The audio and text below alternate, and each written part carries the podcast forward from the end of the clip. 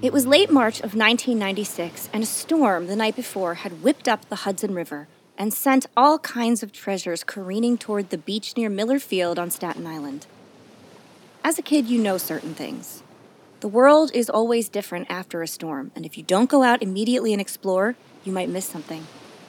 I suppose the same could be said of the world as an adult. It's just a different kind of storm most of the time. But back to Staten Island. Three kids were wandering along the beach, picking up old bottles and bicycle parts, perhaps a fish skeleton or a long-forgotten watch band, your average shoreline treasures, when they noticed a large, sealed, utility-grade cardboard box. Jackpot, they thought. The box looked large enough to have originally held a television set. Though the kids doubted there was still a T V in there, as they walked closer, they noticed that it was sealed, which meant that whatever was in there was worth something. Immediately as a kid, you think, maybe it's money, maybe it's valuables, maybe it's the long-forgotten belongings of a mysterious eighteenth century sea captain. Who knows? A closed box is a question, and kids never miss out on the opportunity to answer a question. As they approached the box slowly, everyone speculated as to what they would discover, and, I imagine, agreed to split up their spoils evenly. But, for all the chances there were to find something spectacular, there was also the chance that it was something gross. Maybe someone had buried their dog and the storm kicked it up. Maybe it was just junk that someone was trying to throw away. Maybe it was food that had been in the water all that time. The thought of all these things made them hesitant. So upon approaching the box, they had grabbed some sticks, and instead of opening it with their hands, like savages, they poked at it, like any respectable kid would. The box was tough-grade cardboard, but had spent a considerable amount of time in the water, and so the pokes quickly formed holes. The small holes turned to bigger holes, and the contents of the box threatened to escape. It was dark in there, but suddenly a shape seemed familiar. It looked like five fingers and a palm. It was so lifelike you almost wanted to wave back. A store mannequin, perhaps? No. No mannequin would bend like that. No mannequin would go waterlogged and gray, and no mannequin would jiggle around with the motion of the box. The kids no longer wanted an answer to the question. They ran from the beach to the nearest phone and called the police. They had not found a treasure. They had not found the belongings of an old sea captain or even someone's discarded pet carcass. They had found a body. This was the kind of event you only see in movies, and yet here it was unfurling before their very eyes. At that time, though, no one could ever imagine that the events that brought these kids into their very own Stand By Me moment were not a local dispute or a crime of passion.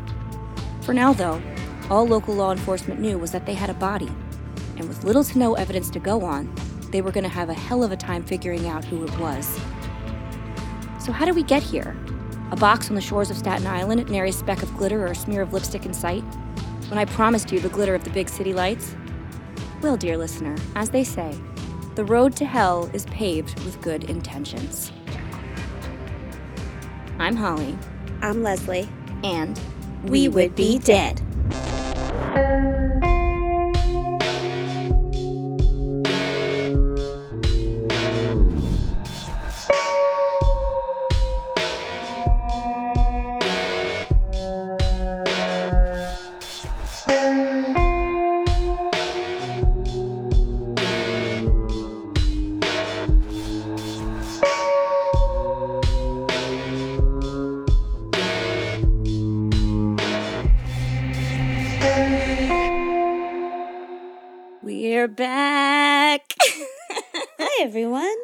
Hey, Leslie. Hey, Holly. Hey, Fiends. Welcome back.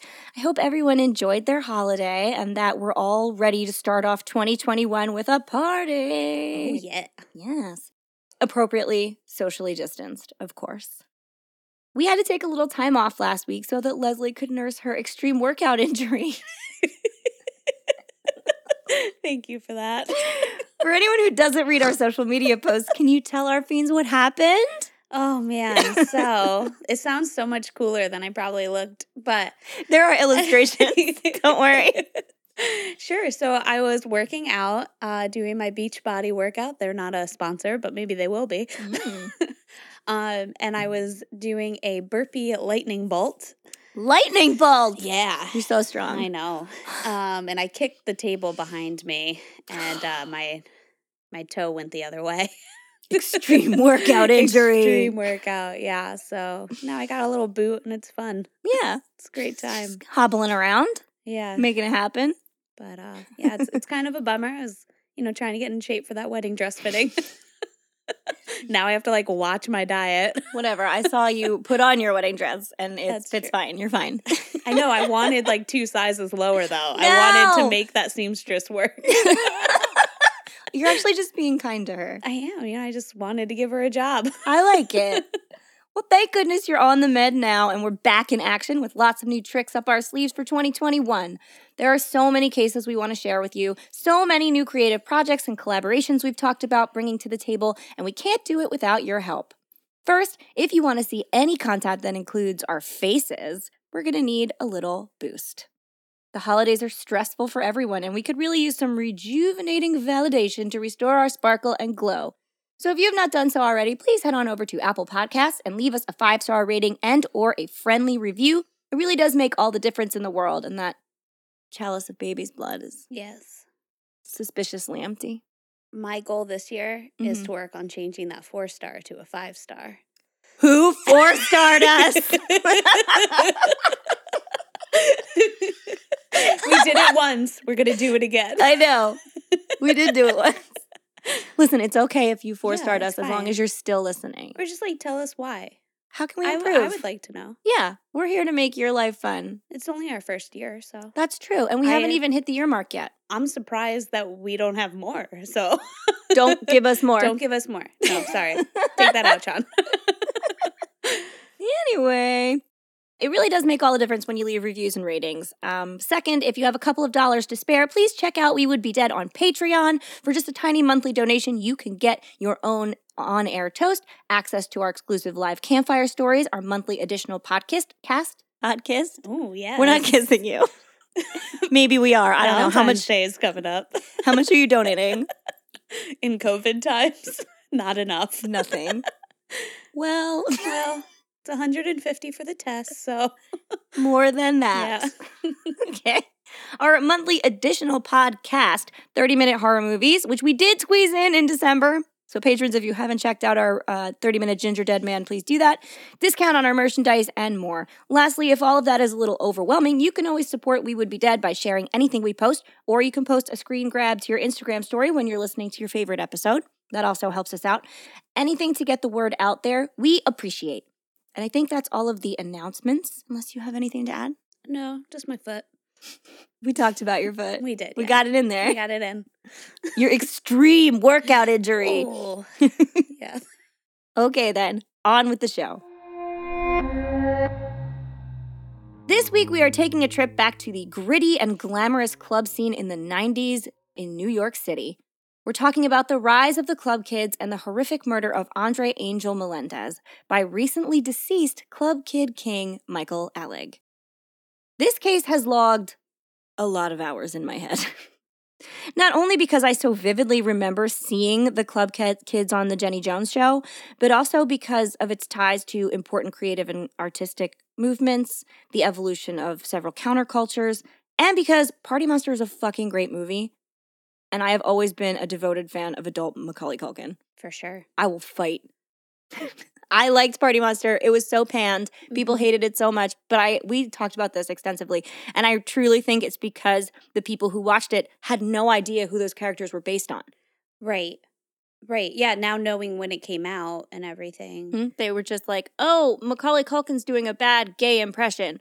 No, Macaulay Culkin is accurately impersonating the man who did these things. Right. I mean, did anyone say that about Seth Green? Because I felt like he, what I mean, he did his act. I think James Saint James well. was more visible at the time. Oh, maybe. So maybe they just yeah could connect those two. The movie is also based on his book, and so he probably did press for it. So yeah. I imagine people were like, "Oh, this guy is actually like that." I got you. But Michael Alig was in jail, mm-hmm. and there wasn't. I mean, you had to look for interviews and stuff with him, because I remember when I would look this stuff up, I was in college mm-hmm. looking it up on the internet in a computer lab, and right. not everybody was scrolling through their phones at a moment's notice, being able to be like, I have a question. Right. You know. So, ask Jeeves. Yeah. Oh, no. So you really did have to try. Anyway, I know you you have memories of, like, these kids, too. They were just Absolutely. there. Yeah. I read endless articles, blogs, and interviews about Michael Alig when I was in college. I couldn't get enough. I've always been fascinated by the point at which intelligence and insanity meet, and I think a lot of this mm-hmm. teeters right, right there. And the thought of, like, what kind of person can draw the world in with their insane charisma, start an entire counterculture, and then end so horribly. Mm-hmm. Well, pretty much only Michael. Sadly or not sadly, depending on your view of him when this episode is over, Michael was found dead of a heroin overdose in his apartment this past Christmas Day. And it was then that I knew the time had come for us to cover him. So to start, everything I told you in the opening this week actually happened. That was just like a straight-up report. A trio of children did discover a body in a television box on the Staten Island shores of the Hudson River in late March of nineteen ninety-six. But it would be six more months before authorities would be able to discover who exactly the body was. As it turned out, they were simply looking in the wrong place. For this crime had occurred in the heart of New York City and simply happened to blow ashore on the tailwind of a tropical storm somewhere else. Hmm. Yeah, so I found that pretty interesting. Staten Island authorities had no missing persons attached to the body, no reports of any violence that resembled this crime in any way, and no positive I D factors on the body. Remember, it's nineteen ninety-six. We're not as good at D N A. There aren't, like, ancestry records of everyone in the world. Right. And so they really had little to nothing to go on. But had they jumped on the ferry and asked their big city counterparts what they thought, the information would have come pouring out. Mm-hmm. And this is not to say I blame them or think they made an error. There was no way the Staten Island police could possibly know that this wasn't a homegrown crime. But before we get to what happened to Angel and how he ended up in an island, on a different island, I'm sorry, aren't they all islands? And why he was in pieces, because he was in pieces. Mm-hmm. We have to go back and explore the world he so desperately wanted to inhabit. So a note. I'd like to identify my sources immediately when it comes to this case and encourage you to check them out for yourself because they are plentiful in this case, and you have a couple too. Um, so mine were, uh, I drew heavily from the documentaries Glory Haze, The Life and Times of Michael Alig, and its predecessor, the original Party Monster, The Shockumentary, which is totally gone now. You cannot find it anywhere. I saw it a great many years ago. They still have D V Ds for sale, so you can Amazon that. Doesn't even now. Oh, that's where I saw it. I could have gotten, like, a used D V D. Oh, of it. Really? Because yeah. When I saw it, it was like, no, none are available. Oh, okay. Maybe, Maybe. they bought that one. Maybe they did. I, you could probably eBay it or something, but it's not – you can't find it on any, like, sort of legal internet mm-hmm. sites or anything.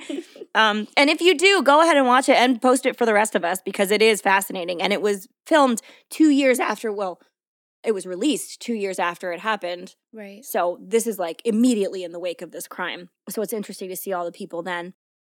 I also read extensively from Michael Musto's Village Voice and New York um, Post columns, uh, the book Disco Bloodbath by James Saint James, and a variety of Michael's prison interviews, the World of Wonder report, and Michael's own social media accounts. It's a lot this week, wow. You guys. Yeah, Michael had Twitter. Michael had a YouTube show with Ernie Glam for a while. You can find him. You can see him, but, like, I will provide links in the show notes to all of these things. And what what were your sources? What just um, while we're listing? Yeah, um, mostly mine came from uh, the Limelight documentary. Mm-hmm. Um, that is based off of the book by uh, Frank Owen, uh, Clubland. Okay, um, and that was really interesting. That one I found on Tubi. Oh, yeah, yeah. It's anywhere you can rent it too, but it was free on Tubi. Yeah, I think I watched the Glory Haze one. Oh, Glory Daze on Tubi as well. Yeah. Mm-hmm. That one's easy to find. Uh, so, yeah, if you want to read or watch more, and I recommend highly that you do so because this world is enormous and impossible for us to cover in an hour or two. Mm-hmm. The breadth is just astonishing. So go do your own research and um, and enjoy it because as horrible as this crime is, the world is fascinating. So where to begin? Well, no one starts their life in infamy, and so neither did Michael. Michael Alig was born on April twenty-ninth, nineteen sixty-six in South Bend, Indiana, which is as wonderbread of a beginning as anyone could dream up. He was the second of two sons, born to computer programmer John Alig and German import Elke Alig. His mother appears in, like, a lot of interviews and actually was like in the club with him at times. Mm-hmm. Her accent is delightful. Can you do it? No, I'm not good at that one. Okay. But the woman who plays her in Party Monster is also very accurate. Yes. Yeah, she was great. That is precisely what she sounds like. So watch it. It's fun.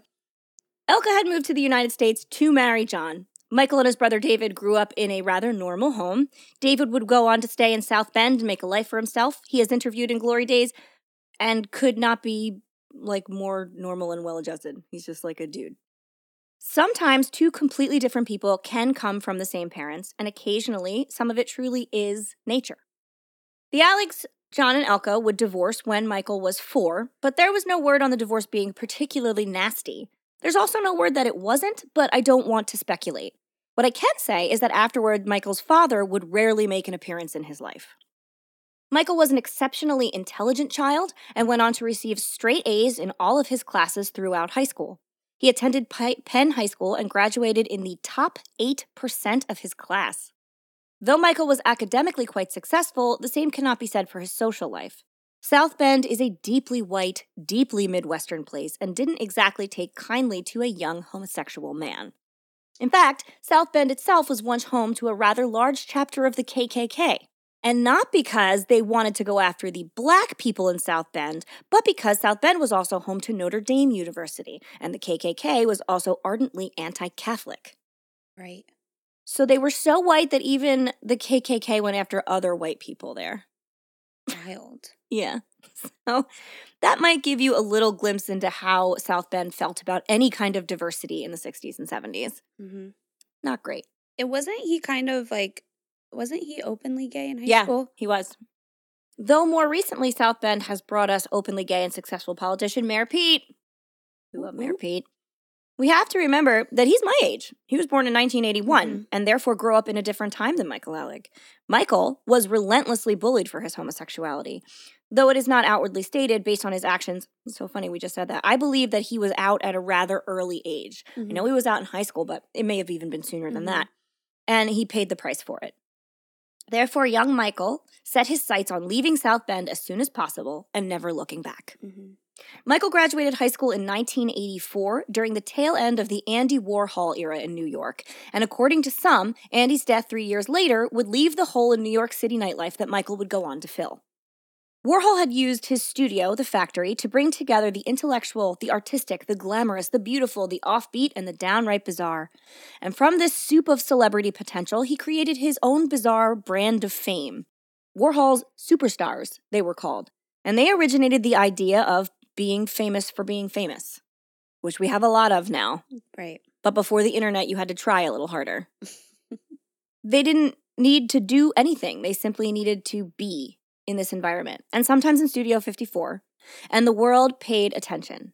They were the universal in-crowd and the inspiration for Warhol's most famous and prophetic statement, in the future, everyone will be famous for fifteen minutes. A lot of these superstars achieved their status as cultural elite simply by being invited to the party, because the party was awfully well documented. Gossip columnists and nightlife photographers couldn't get enough of Warhol's superstars, and so they were in every grocery checkout line rag across the country. So you could see pictures of them being fabulous in his studio or in Studio fifty-four and their shenanigans, and you could be a mom in South Bend. Right. And you knew that was something that happened in great big New York City. My, my. So fancy. Look at those crazy folks. And now a word about New York City in the early eighties, because we think New York and we see New York as it is today, which is wealthy and beautiful and well-developed, but it wasn't then. Mm-hmm. It was dangerous.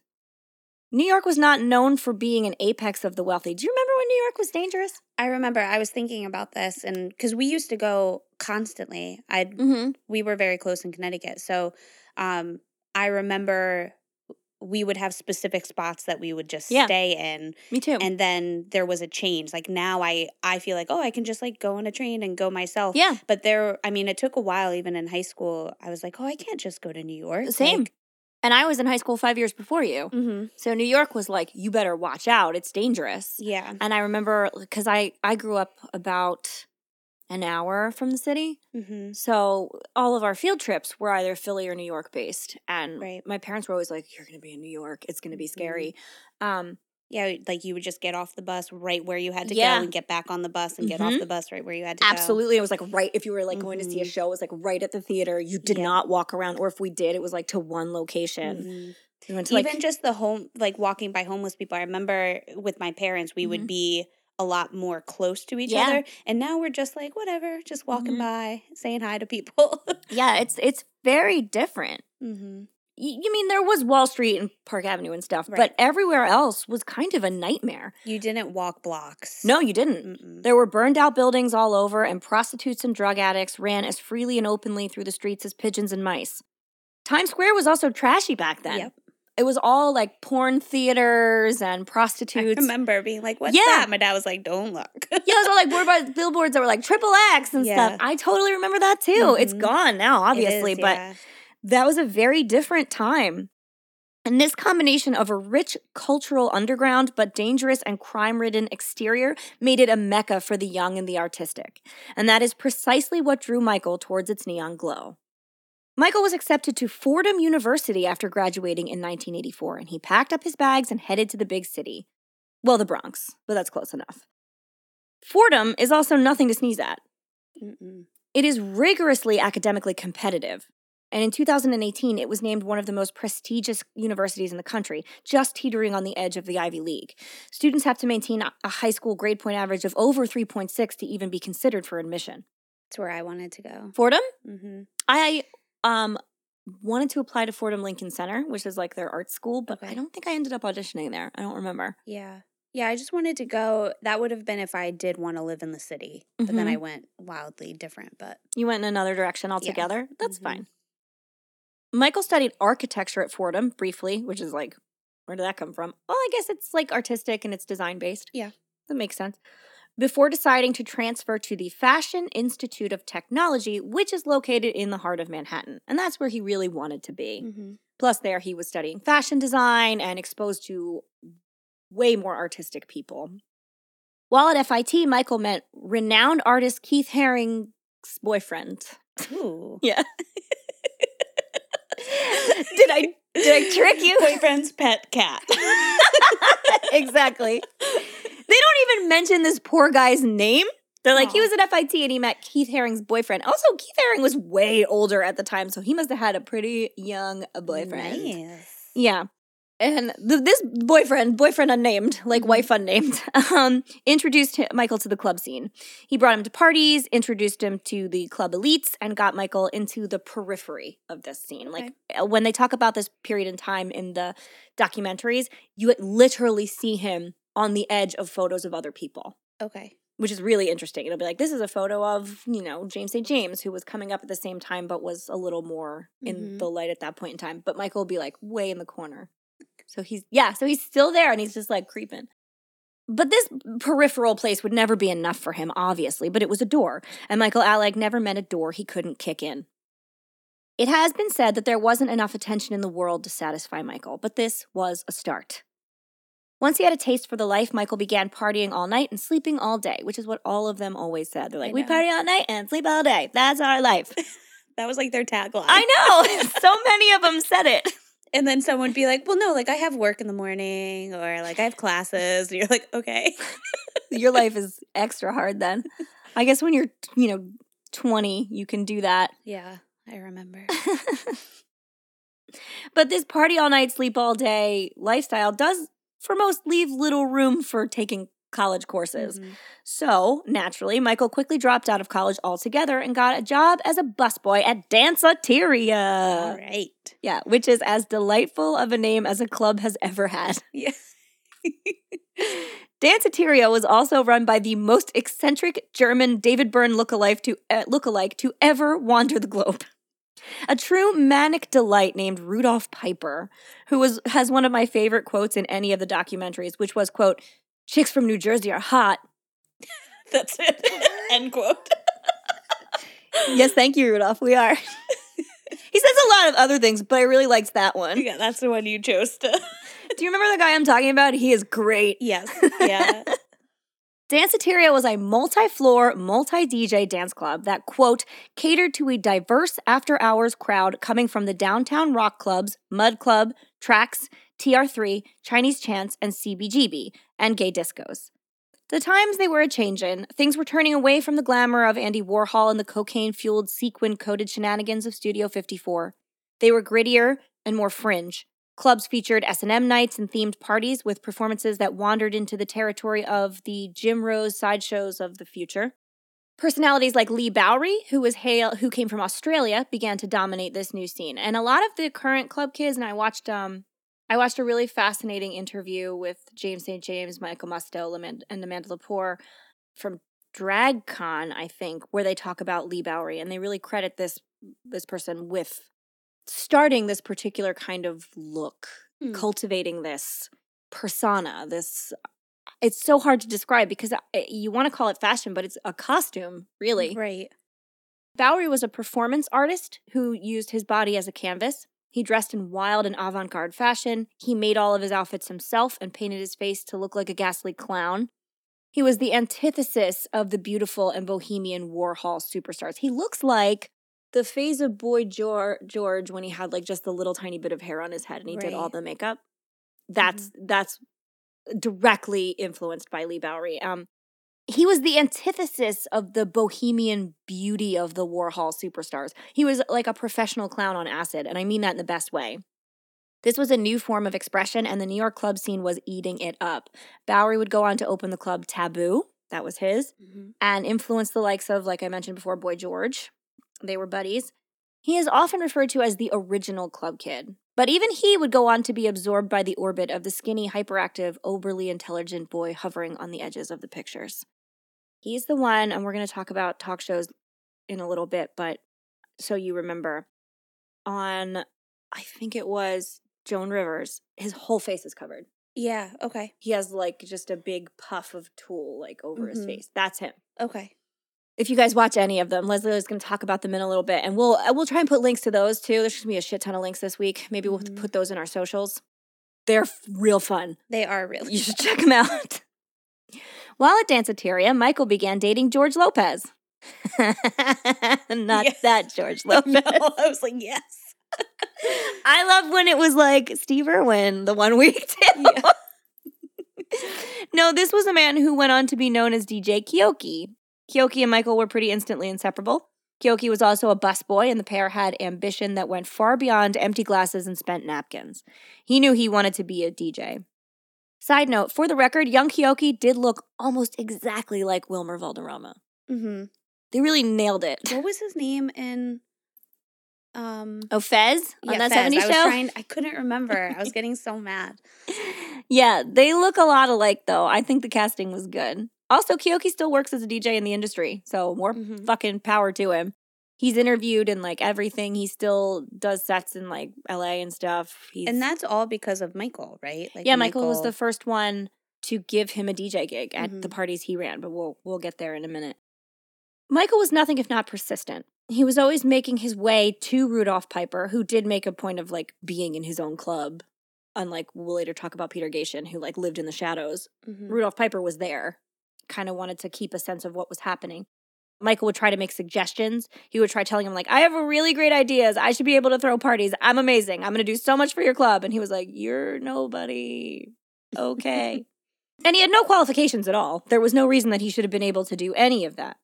But by this time, Michael had caught the attention of blooming club royalty and gossip columnists alike, particularly friends James Saint James, the performance artist and self-declared celebutante, who would eventually go on to mentor Michael in a sort of strange way, and famed Village Voice columnist Michael Musto. Musto wrote the deliciously gossipy nightlife column La Dolce Musto for the Village Voice for years, starting coincidentally in nineteen eighty-four when Michael and James were coming up in the city. So they all kind of... this. all started happening together. This firestorm of art, opinions, fashion, social climbing, and lust for attention would fuel the club kid movement for nearly a decade. Musto, when asked about Michael Alig, rarely has a kind word to say, even in his early days. And truly, James seemed to grow a tolerance and affection for him with time. When Michael began, a lot of established personalities saw him as a pest, a kid who was pulling on the pants legs of the grown-ups all over town. Established nightlife personas thought these new kids to be arrogant, narcissistic, and infantile. And really, they were. Mm-hmm. But that's also that age, too. I mean, that's what they say yeah. about, that's what they said about millennials. Yeah. And now and we'll say it about the next generation. I'm sure we will. And But that also was part of their appeal. Right. Publicly, they were like very bratty, I would say. That's the popular kids. Yeah. Abs- you nailed it. Absolutely. That, and that's what they were. Mm-hmm. I find it fascinating that Michael was frequently described in two completely different ways by the people in his life, but at like the same period in time. Mm-hmm. His contemporaries, so like other club kids, saw him as a charismatic genius, a man who saw things, who knew how to get a response, and who had his finger on the pulse of the city.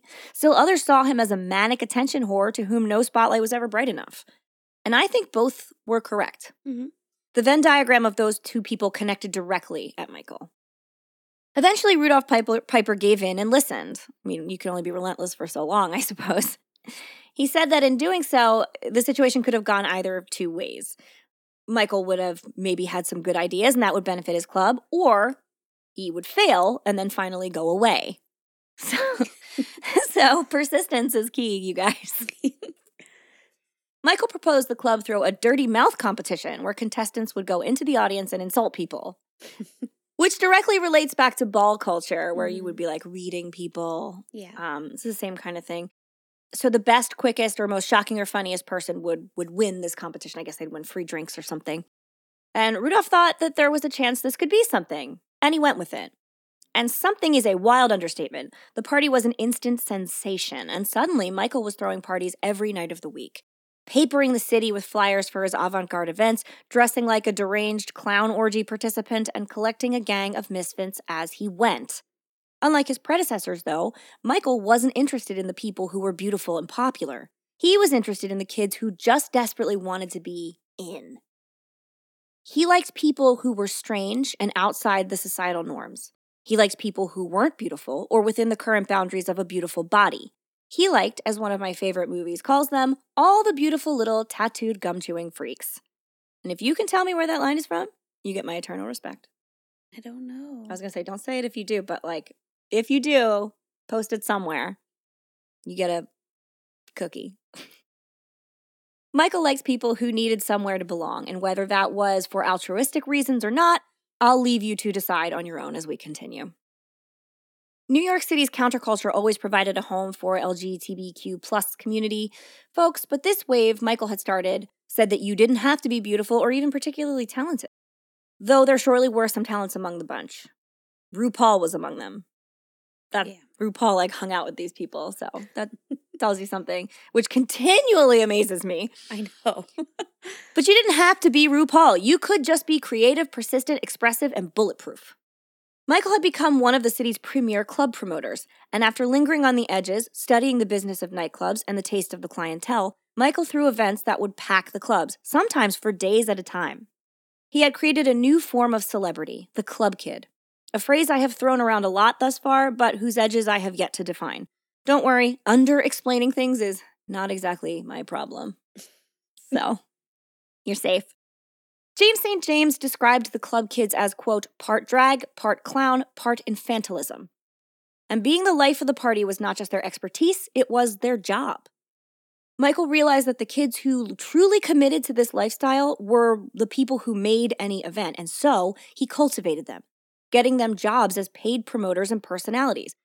Put simply, they would get paid, or if they were like in a lesser tier, they would not have to pay, to just be at a party or a themed club night. That was their whole life. Come, be fabulous, here is money. Wild. Mm-hmm. And he created that. People like Paris Hilton wouldn't have existed if these people yeah. didn't pave the way. At their zenith, there was a troop of, I want to say around twenty of them, that achieved a like a B-level celebrity status and cult following.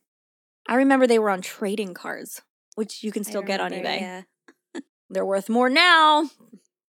They had wild and evocative names like Genitalia, Richie Rich, Ernie Glam, Kenny Kenny, Walt Paper, and the It Twins. They had huge, exaggerated, cocky personalities designed to both attract and provoke people. The club kid persona was cultivated carefully by design. Former club kid Walt Cassidy said, quote, this whole notion of lifestyle identity as brand was fully articulated by the club kids. He goes on to say, quote, "You could see this in our appearances on television shows, promotional tours, trading cards, and magazine editorials. We rather obnoxiously promoted ourselves as products and were eventually featured in conjunction with larger brands." They were Instagram celebrities before there was Instagram. Mm-hmm. Um, and what's really funny is that, I don't talk about this later, so I'll say it now. Um, later in life, there's a conversation between James Saint James and Michael, like a few years before he died, where he's like, getting out of prison, and James Saint James is like, let me tell you what's in the world now. Anybody from anywhere can be what we were because of the internet. It's like, let me tell you about Instagram. That's so funny. Yeah, it was nuts. Walt also confessed that after his Club Kid days, he had to go into deep therapy and experience a kind of deprogramming of sorts to yeah. reclaim who he actually was. I can imagine that. Yeah, if you look at Walt, who was, uh, his Club Kid name was Walt Paper, he looks one hundred percent different now mm-hmm. and and just presents totally differently. He's like, well, this is who I was. I, I had this persona I put on to do those things. Mm-hmm. So who were these people? Well, not a lot of them are names you might recognize. And honestly, none of them went by their government names. But there are some you will know. And as I mentioned before, RuPaul was among them, and there is no way in hell that I have to explain RuPaul. Um, James Saint James, who we've mentioned a few times, has gone on to achieve a name for himself in television. Drag Race is among his credits, obviously. So quite a few of you are probably going to recognize him from there. He also wrote the book Disco Bloodbath, for which the subsequent movie Party Monster was based. Uh, Amanda Lepore is another one. She was the famed David LaChapelle and Terry Richardson model and muse, and she's quite recognizable. I love her. She's a great interview. And when asked what she does for a living, she once replied that she doesn't have time to work because she spends all of her time getting ready. It's so good. She's great. If you don't know what Amanda looks like, Google her right now. I will wait. Pretty good, right? So good. She is a work of art. There was also Richie Rich, the ex-figure skater. He used to skate in the Ice Capades. Yeah. I love him. I know. He's great. Um, turned Club Kid. And then after his Club Kid days, Richie went on to found fashion label Heatherette. Also, actress Lisa Edelstein, like the woman that played Doctor Cuddy on House. Oh, yeah. Was Club Kid Lisa E. And costume designer Patricia Field, both mm-hmm. former Club Kids, along with celebrity makeup artist Kabuki and jewelry designer and artist Walt Cassidy, formerly known as Walt Paper. Mm-hmm. If you're noticing a similar vibe, with the exception of Lisa Edelstein, that one threw me for a loop. Mm. That isn't an accident. Without the Club Kids, there would be no Drag Race culture. And that's not to say I'm crediting them for drag. I am certainly not. But what I am crediting them for is the kind of mainstream celebrity of the fringe that made shows like that possible. Mm-hmm. Without their step in celebrity history, there would be none of that. We explored other origins of current drag in our episode about Dorian Corey and ball culture, but there is more than a little crossover between the two. Plenty of people who survived Paris is Burning showed up at Michael's parties. They are both rungs on the same ladder, and both movements enjoyed the highest of highs and the lowest of lows. And never were the Club Kids at a higher high, well, except when they turned to drugs, but we'll get to that shortly, than during their stint as a feature in the golden era of afternoon talk shows, Joan Rivers, Phil Donahue, Geraldo Rivera, and Jenny Jones, all of whom hosted the Club Kids at one time or another. Now, I know this is kind of a break in our timeline, but these appearances are kind of all over the map. Mm-hmm. So I figured it might be fun to talk about them now. So, Leslie, why don't you talk about fun talk shows for yeah. us a little bit? um, yeah, so they, like you said, they were on all these talk shows, and those would air probably, I feel like they were mostly like the nineties to like ninety-four, like early nineties is when a lot of them were on. Some of them came on a little later, but... Yeah, um, and the t- timeline that I'm, I'm building is on hold right now at about nineteen eighty-eight, but be considering right now is when we're talking about their celebrity. I thought it would be fun. Okay, cool. Um, so they were on the Joan Rivers show. One of the ones that I watched is where it was about people who dress for attention. Ooh. And they said five simple – she she calls them out as five simple people with a dream and a wardrobe from hell. Yes, Joan. I love it. Um, she asked them about what they did on Halloween, and this oh, I was love a, that. I know. Uh, they get asked this question a lot, like what they would do on Halloween. So that obviously they'd come out and they'd be in all these crazy costumes, and they're like, "We dress like this every night," and they're just like, well, "What do you do on Halloween?" And they answered, "We don't go out." which sounded a little like a joke, but then James Saint James explained it further, and he was like, we tend to not dress up at all for like the month before or after because it's actually kind of depressing. It was Be- so sad. I know, because every time they would dress up, people will say like, oh, Halloween's next week, or it was last week. It's just too annoying for them. So they're I know. Like, I love that. Then there was another one on Joan Rivers where it was like a style summit in nineteen ninety-three. Um, and this is where they showcased some of the designers and trends that were coming out. So, again, these were the club kids. Like, yeah. They had just been to the Style Summit, and so here were oh, yeah, that's all the right. outfits. They did all those, like, fashion shows and stuff. Mm-hmm. And this was where I, like, fell in love with Richie Rich because he was just such a perfect, like, M C. He was so good and fast at it, and he also could say wore anything. Roller skates sometimes, which oh, I love. So good. And he he's always the one. He always has, like, a mirror. And he's looking at oh, himself, yeah. and he's he's using it as a way to be like, we are vain, but like this is also me calling it out because that was a like a character yeah. that he bigger than life. They were almost cartoons. They put right. this on to be like, okay, well, here's this thing that we put on, and they got paid to put it on. Yeah, um, and so she talked to them a lot about their costumes and their designs and how long it took them to get ready and how much money it cost. So this was the cool one. How long did it take you to get ready? Yeah, so they uh, most of them, it was around three to four hours. Um, some would say, like, depending on what it was, if it was just their makeup, like a simple makeup, and maybe their it was an outfit, then it could take them, like, an hour. Mm-hmm. But a lot of people will say, like, three to four hours to get ready, which is why they couldn't have other jobs. Yeah. They slept all day, then yeah. got ready for three hours, and then mm-hmm. went out and got then paid to party. They got paid to party. Um, and she was always concerned about how much it cost. And this is, like, a big question because, obviously, a lot of them – didn't seem to have jobs. Right. So they were like, how much are you spending on this? I don't understand. You must all be poor and this is mm-hmm. a terrible lifestyle. But they were like, well, we make it all ourselves. Yeah. And I had all of this lying around. This was like a dustbuster, like mm-hmm. skirt. And so most of them, one girl said that her outfit cost her a couple hundred, but that she had all of those, mm-hmm. all the material. So it was like over a period of time that she racked up like four or five hundred, and then another person was like, this one cost me two dollars because I just had pieces, you know, like I work at a at a like a fashion design place, so mm-hmm. I was just able to take scraps and create this beautiful outfit. Yeah, so that was really cool. And that's very similar to like drag culture yes. as well. A lot of like drag queens will say, well, when I started, I made my dresses out of nothing, or I had to kind of like just take what I could get or bargain shop and, and make things go together. And mm-hmm. then as I came up, I was able to spend more money. So that's, yeah. that's like another overlap there. Um, then there was, they went on Geraldo a lot. So the first one I watched was in the nineties, and this was where he just had like five or six of them come up on stage. It wasn't like a whole Those audience. Those were better. Filled. Those were a lot better when it was just a couple. Joan Rivers did that too, where it would just be a couple. I on. think the ones that had like ten or more of them on were looking to produce chaos. Yes. Mm-hmm. They were looking to make them behave badly. Mm-hmm. And because they had the ones that were... like they weren't the main stars. Mm-hmm. They they were the followers. Mm-hmm. So the things that they had to say were going to be what all the parents feared. Right. Well, uh, we get into that in a little mm-hmm. bit. So Geraldo had them on, and this was, again, early no- like nineteen ninety. Um, they had Richie Rich, Michael Alig, James Saint James, and a few others. There was one where they had a sixteen-year-old girl on, and this was... in the movie Party Monster, you'll see James Saint James wearing a costume like it. It's like it kind of looks like a dominatrix costume. Oh, the black one? He, Where she's like totally wrapped up? Yeah, so she's like totally wrapped up. Her whole face is covered and she has like little like yeah. space buns on top of her head. Mm-hmm. So she was on there. She apparently was a uh, – she was an interesting character because – she was like a socialite in New York, and her parents her had no, yeah, and her parents didn't know that she did this.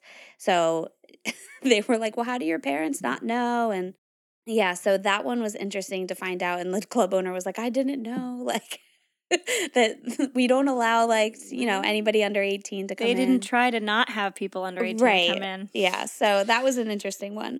But Geraldo always talked to them really nicely, which I liked, and he would just, you know, try to find out what they did, try to educate the public on mm-hmm. what a club kid actually is and who they are. He always gave them a platform to talk about what they were working on. where they saw their futures going in this live stream. I think a lot of times when they brought Michael Musto, that was like his part of the talk. Mm-hmm. He would, because sometimes he would go on these shows with them. Right. And he would be like, no, this is our lifestyle. We're valid artists and innovators, mm-hmm. and we get paid to do this, and this is what it is, and we, mm-hmm. we're fashion designers and models and this and that and the other thing. Mm-hmm. Um, he's always seemed to be kind of like the voice of reason. Right. And it was always interesting because most of these kids are very smart. A lot of them had a college education, yeah. um, and they went to good schools, like very good schools. So when they spoke, it was very interesting. They always had the history of where they got there, like how they got there. They always knew and credited the people that brought them in. Mm-hmm. And I always thought that was interesting. And some other talk shows would gloss over that. They'd like push that to the side, mm-hmm. and be like, well, no, what you're doing is terrible. Yeah. And that was like Phil Donahue's show, which Ugh. was the most uncomfortable one to watch. It's painful. One, because he's uncomfortable in general, like oh. watching him like pull people into him when he like would bring the mic around and then rip the microphones out of people's hands. He's so and, nasty. Yeah, I couldn't. He was so hard. But he was terrible with them. He had them on. He... He just wanted them to sound terrible and, like, um, a waste of of life. He called them, like, ne'er-do-wells and mm-hmm. jobless street rats and stuff. That's the other thing. They were not city kids. No. And a lot of people were like, well, you're kids that grew up in, like, inner city, impoverished situations. They weren't. They were no. suburban kids that that came there to do that. Right, right. Um, he, at one point, asked them, If they if they allowed, because this was about who they allowed into the clubs, and they were like, everyone, everyone can come in. And he was like, well, do you allow black people into your clubs? No, and he didn't. He did. And they were like, yes, of course, everybody is allowed into the club. It's nineteen ninety. And he said, and he said, well, I just was wondering because I thought that you would want a certain clientele in there. And I was like oh mortified. I was like, what? And then in the audience, so he was constantly taking audience questions. How was he not right shut away. down after that statement? So right away, the first person in the audience that stands up is a black woman. And yeah. I'm thinking like, she's going to put him down. Nope. Instead, instead she stood up and she, she asked Phil um, like how, how their, or asked the kids on the stage how their lives were sustainable. I was like, you were just, he just asked if they allowed black people in because of a clientele thing. There like was a no look. way at that point in time on his show she probably felt that she could like fire at Phil Donahue. She just like ignored that and like went after them and like looked down well, upon them. Also editing is a, is a nice True. thing. Yeah, I know, I know. You never know what I the know. reaction to that was in real time. It might have been like, you should go fuck yourself, Phil Donahue. I know. I was just like, yeah, she's going to stand up. And I was like, well, it's early nineties. I was like, nowadays she'd be like, bitch, yeah. sit down. Plus, she was on his show, and he was a very big deal back then. True, you couldn't yeah. just be like, fuck you, Phil Donahue. Yeah, yeah, for sure. Um, a lot of what they talked about on the shows, especially with Phil Donahue's, was they just harped on the drug and alcohol portion of it and abusing drug and alcohol, um, especially at, like, the young ages and feeling nervous that they were influencing these young kids to come out mm-hmm. um, and not being able to handle it. And the club kids were very, they tried as hard as they could to push that narrative away yeah. and really talk about the positive side of something. And they would talk about the nastier sides, but the a lot of these talk show hosts made it really hard yeah. to have an honest conversation about it. Something that, but at that time, I mean, in the nineties, like even thinking about my DARE classes, yeah. those were a lot more like fear driven versus educational driven. Yeah. Cool. So it was, it was uh, watching it, I was like, oh my gosh, this is bringing back so much of my youth and just understanding I, my own. When I learned about how ineffective DARE was, yeah, I was astounded because mm-hmm. all I remembered was like, this is what they did in school. They scared the living daylights out of you mm-hmm. about drugs. Um, and because both of us are kind of obedient kids who'd be like, oh no, they are scary. Right. But not everybody had that reaction. It's a get marijuana's a gateway drug. Well, and the other problem was kids would end up trying it and then be like, oh, right, this isn't what you told me it was. Right. I didn't immediately die in a gutter. Mm-hmm. I could do heroin. That's fine. Yeah. it's not. But like the long-term effects, let's talk about that, yeah, you know? Right? Oh my gosh, yeah. Um, and then the last one I'll talk about is the last time I, the latest one that I saw, which was, on, or no, I'm sorry. We'll talk about Jenny Jones. Ugh. So Jenny Jones would have on the Club Kids as well. And a lot of times they weren't the, the main ones. They were like the subset of them. And they were, she would always have them on for makeovers. And oh, yeah. It was very uncomfortable because her makeovers, so she would bring them on and they'd be in their wild club outfits, mm-hmm. also acting like they dressed like this on a reg. Like this is how they woke up in the morning. On the and, street. Yeah, just and just out. Like, you know, went to go get a coffee, go to class. This is mm-hmm. how they dressed. Um, and then she would do these makeovers to be like, look, now you can go get a job. And almost every time the person would answer, I have a job. Mm-hmm. And it wasn't that they worked at, like, sometimes it would be that they worked at the club mm-hmm. as, like, the promoter or a bartender mm-hmm. or, you know, at the door. But sometimes it would be like, no, like, I I work retail. It's fine. I know. They really did want to make them a kind of villain mm-hmm. that they, that some of them became but did not start out as. Right. Yeah. Well, that's it. I would go just go down a rabbit hole. It's really fun. It is yeah. a great watch. And if you're, you know, around our age, Holly and my age, mm-hmm. it'll will bring back memories of, even for me, I, I was younger at the time, so I wouldn't have gone to these clubs then, but I would have seen all of this on T V. Yeah. And it did, just the music and the way that they dressed and other mm-hmm. things, it really steered me in a certain direction that I didn't realize I was so much a part of. Absolutely. I did go to the tunnel, but we're going to talk about yeah. that later. Even just like these drugs and all the crime and everything. Mm-hmm. I mean, since living so close to New York, I just didn't realize how much I was affected by that or what I remember. I was like, oh, this was this was my youth. Yeah. I forgot. I mean, when we when I read, and I don't know, we're going to go, I know we're jumping around time-wise a lot here, but some things keep coming up. When I read while doing this, and I don't go into it too much because we could just talk forever, about what Giuliani did to New York. I talk a little bit about it. Good. Mm-hmm. I was appalled. Mm-hmm. I, but at the time, you wouldn't I had no feel idea. That way. Yeah. I had absolutely no idea how bad it was for mm-hmm. some people. I mean, there are some long-term effects on New York that were for sure good. Like, mm-hmm. again, we talked about how when we were little, New York was scary, and it's not now. Right. But, but also, also what we're dealing with right now is because of that. Absolutely. Mm-hmm. And I, like, th- there was so much of that that I didn't see mm-hmm. because of the part of my life that I was in and because of the media I consumed, and I just chose – not chose, you're a kid. I just believed what I was told. Mm-hmm. It was um, enlightening, to yeah. say the least, to to read about that stuff. And we and we're going to get to that when we talk about Limelight. Leslie has some stuff. I have a little bit of it. But um, I encourage anybody to go read up on that. And if you need resources, let us know because it is a lot. Thank you, Leslie.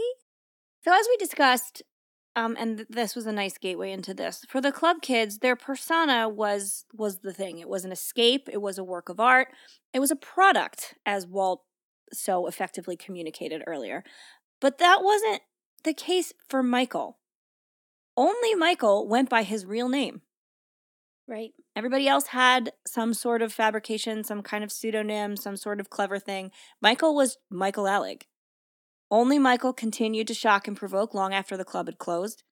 He did dress like that in real life. He did act like that on the street. Because for him, it wasn't a persona. It was real life. Mm-hmm. And that's where things start to get a little dangerous. Now back to where I was in my timeline. Um, at that point, we were around nineteen eighty-eight. Michael was working as a successful promoter and had been for about four years at clubs around the city, predominantly those owned and operated by Rudolph Piper, and a couple other less eccentric club owners whose names I do not remember. uh, Rudolph and Michael, though, created a larger-than-life atmosphere. And by this time, the national news media had caught on to the Club Kids, and their talk show appearances that Leslie just talked about had skyrocketed them from the Village Voice to Time and People magazines. What Michael did with his public appearances, though, was to make New York a destination. He cultivated this image um, on the talk shows of, like, do you know what your kids are up to? Right. That was a lot of the taglines, like, if you're not watching, your kids sneak off to New York City mm-hmm. and they do all this crazy stuff, which didn't put people on alert. It made kids want to do that. Mm-hmm. And he was a very clever man, and he was very intelligent. Michael knew that this was the outcome. So instead of getting kids, like I said before, that were in impoverished neighborhoods in a city, he got suburban kids with trust funds that came out mm-hmm. and populated his parties. They had the money and the means, and they wanted an escape from where they were living. A lot of them were part of the L G B T Q plus community. They wanted a place where they belonged, and they thought New York City was it. Some of them visited for a day. Some of them visited for a month, a year, or forever. Some of them didn't make it out. Um, but but that's how he created this horde. That public attention created that buzz, and that buzz brought them in. He was very much a, a, like a Pied Piper of misfit toys. Right. To mix all my metaphors. Well, that was on one of the shows. Uh, there was a group of girls from Connecticut, mm-hmm. and they were from Trumbull, which is the where I went to high it school. It comes back every time. Every time. And half of them were like, I think this is stupid. And then there was like three of them that were like, Trumbull is so boring. I just want to be there. Like, can you guys yes! start a club in our area? And so then they, it was like Richie Rich, uh, James Saint James, and Michael, who were all like, Like, this is how you start it. You get, is there enough of you? Just like, just start having yeah. these parties and promoting and doing it. Exactly. Which we had parties like that in our area later on. And that's for sure why. Maybe it was those girls. Maybe it was those precise girls. um, but these kids, they wanted, they were looking to rebel. And most of all, they were looking to be that life of the party. Michael, who hadn't been initially accepted by the who's who of New York nightlife, had created his own scene. A bigger scene, and those who once turned their nose up at him were begging for his acceptance. Several people were quoted as saying they couldn't tell whether Michael was smart or crazy. Mm-hmm. But I think we all know that those who burn the brightest for the shortest amounts of time are a stealthy combination of both. You may have noticed that up until this point, I've left drug use out mostly. And that's not because it didn't exist. No, plenty of the club kids had an occasional fondness for cocaine or ketamine, or pot, and certainly the alcohol was always flowing. But Michael remained squeaky clean. That is, until ecstasy arrived on the scene. Mm-hmm. Let's talk about ecstasy for a minute. I'm going to try and pronounce a big word that I did not rehearse. Methylene dioxymethylamphetamine, or M D M A. Somebody will tell me how well I did it. Or how bad I didn't. I can't. It's too many letters. I have to say them syllable by syllable very slowly like a robot. I'm hooked on phonics. Basically. Commonly referred to as ecstasy, E, or Molly, is a psychoactive drug primarily used for recreational purposes. The desired effects include altered sensations, increased energy, empathy, as well as pleasure. M D M A acts primarily by increasing the activity of neurotransmitters serotonin, dopamine, and noradrenaline in parts of the brain. It belongs to the substitute amphetamine classes of drugs and has stimulant and hallucinogenic effects. So it makes you pretty happy. Though it was developed in nineteen twelve, which I was shocked by, right. by Merck, the hybrid narcotic became popular as a recreational substance in the seventies and eighties because of how well it paired with dance clubs. In the rave-type environment, the sensory effect of music and lighting are often highly synergistic with ecstasy. The psychedelic amphetamine quality of M D M A offers multiple appealing aspects to users in the rave or dance club setting. Some users enjoy the feeling of, like, mass communication with the people around them. They feel mm-hmm. like they're all part of something. And it also um, heavily reduces your inhibitions. So mm-hmm. you're likely to engage in other things, sexy acts that you might not when you weren't on it, or you might take off your clothes a lot. All of this is good if you're in a club. Well, yeah. I mean, if you're someone who's promoting this club. Mm-hmm. While others use it as party fuel because of the drug's stimulatory effects. So it's a, like a cocktail of drugs. Mm-hmm. And it's pretty well suited for a group of hypersexualized, over-the-top misfits. Mm-hmm. The death of Andy Warhol in nineteen eighty-seven signaled the ch- a changing of the guard in New York City, and the club kids reigned supreme. Their parties became wilder and more unhinged, and therefore more popular, featuring sideshow-esque acts like a man who stood on stage and drank his own urine. So that's fun. Drugs became more pervasive, and ecstasy and other substances um, were laced in punches. So in some of the documentaries, the, the club kids would talk about how they were like little paper Dixie cups, mm-hmm. and it was like some sort of sweet juice, and then in it would be like K and ecstasy and something else, and they would hand it to you through a hole in the wall. Right. And they just passed this stuff out because it encouraged a party. Right. And that's when, you know how your parents were always like, people will hand you drugs. That's why. That's the only time that happened. Yeah. No one in your neighborhood is like, take my pot, really. It's fine. No, they're no. keeping their shit. But yeah. these people absolutely did hand out party enhancer type drugs. Right. That's like a Halloween this year where they're like, they'll give you like gummies with weed in them. And you're just like, nobody nobody has money for that. Do you know how I'm not giving that away. Are? We're not handing them out. That's crazy. Huh. So, so yeah, they would hand out these little punches. And, and like you had mentioned w- when we talked before the show, um, pills would just get handed out. Like yeah. ecstasy was like a party favor. Mm-hmm. Um, and that's what got Michael started on doing it. And, you know, ecstasy does have amphetamines in it, and it does have it's not always made cleanly. I mean, yeah. you, you get other substances in it, and these punches that they handed out were not just ecstasy. They were a bunch of things. Um, Rudolph Piper, at this point, had had Michael set up to control his own club. It was all set to open in nineteen eighty-eight, and Michael had begun to make plans for events when Rudolph suddenly pulled the plug on him. Michael was unceremoniously fired, and his gang of merry misfits would need to find a new home. And if this seems sudden to you, well, join the club. I'm so clever. Michael wasn't expecting it either. He was packing the club night after night. So why did this happen? Well, Rudolph Piper is an intuitive man. He saw the direction in which the club kids kids were heading. Live sex was beginning to become prevalent in the clubs, just like all over the place, as well as rampant drug use and other majorly risky behavior that didn't seem to be slowing down anytime soon.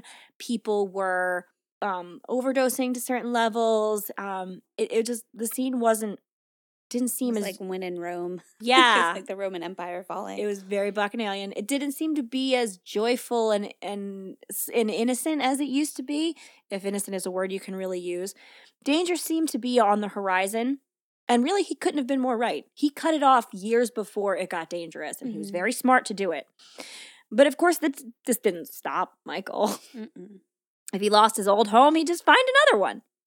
Michael was immediately picked up by a man named Peter Gatien to essentially run the club that he owned uh, that lived in a ramshackle old church. And that club was the Limelight, which if it sounds infamous to your ears, like it should. The Limelight is both famous and infamous, actually, all on its own, but it also has an indelible place in club kid history and contributed to an escalation of sorts that led Michael to end up murdering a man. So um, before we move further, why don't we talk a little bit about um, Limelight? Sure. So Limelight, like we said, is a club in New York that operated from nineteen eighty-three to basically like two thousand seven. Yeah, in one yeah. way or another. Mm-hmm. Um, and was owned by Peter Gatien. So before he opened his club in New York, he had first opened one in Miami and then in Atlanta. And after those were wildly successful, he felt confident that he could compete with the New York City club scene. Okay. Um, just like Studio fifty-four and that kind of stuff. Fancy. Um, also, uh, I didn't write this down, but Peter grew up in Canada. And he, at a young age, he got a baseball, there was a baseball accident that caused oh, yeah. him to like lose his eye. Yeah, so he always wore this patch. So he wore like, a sexy black eye patch, He though. had a black eye patch on, yeah. But it made him great to become like the the evil man later on. Oh my God. I've never seen anyone and been like, that eye patch was a good choice. But that eye patch was good, man. Yeah. I don't know.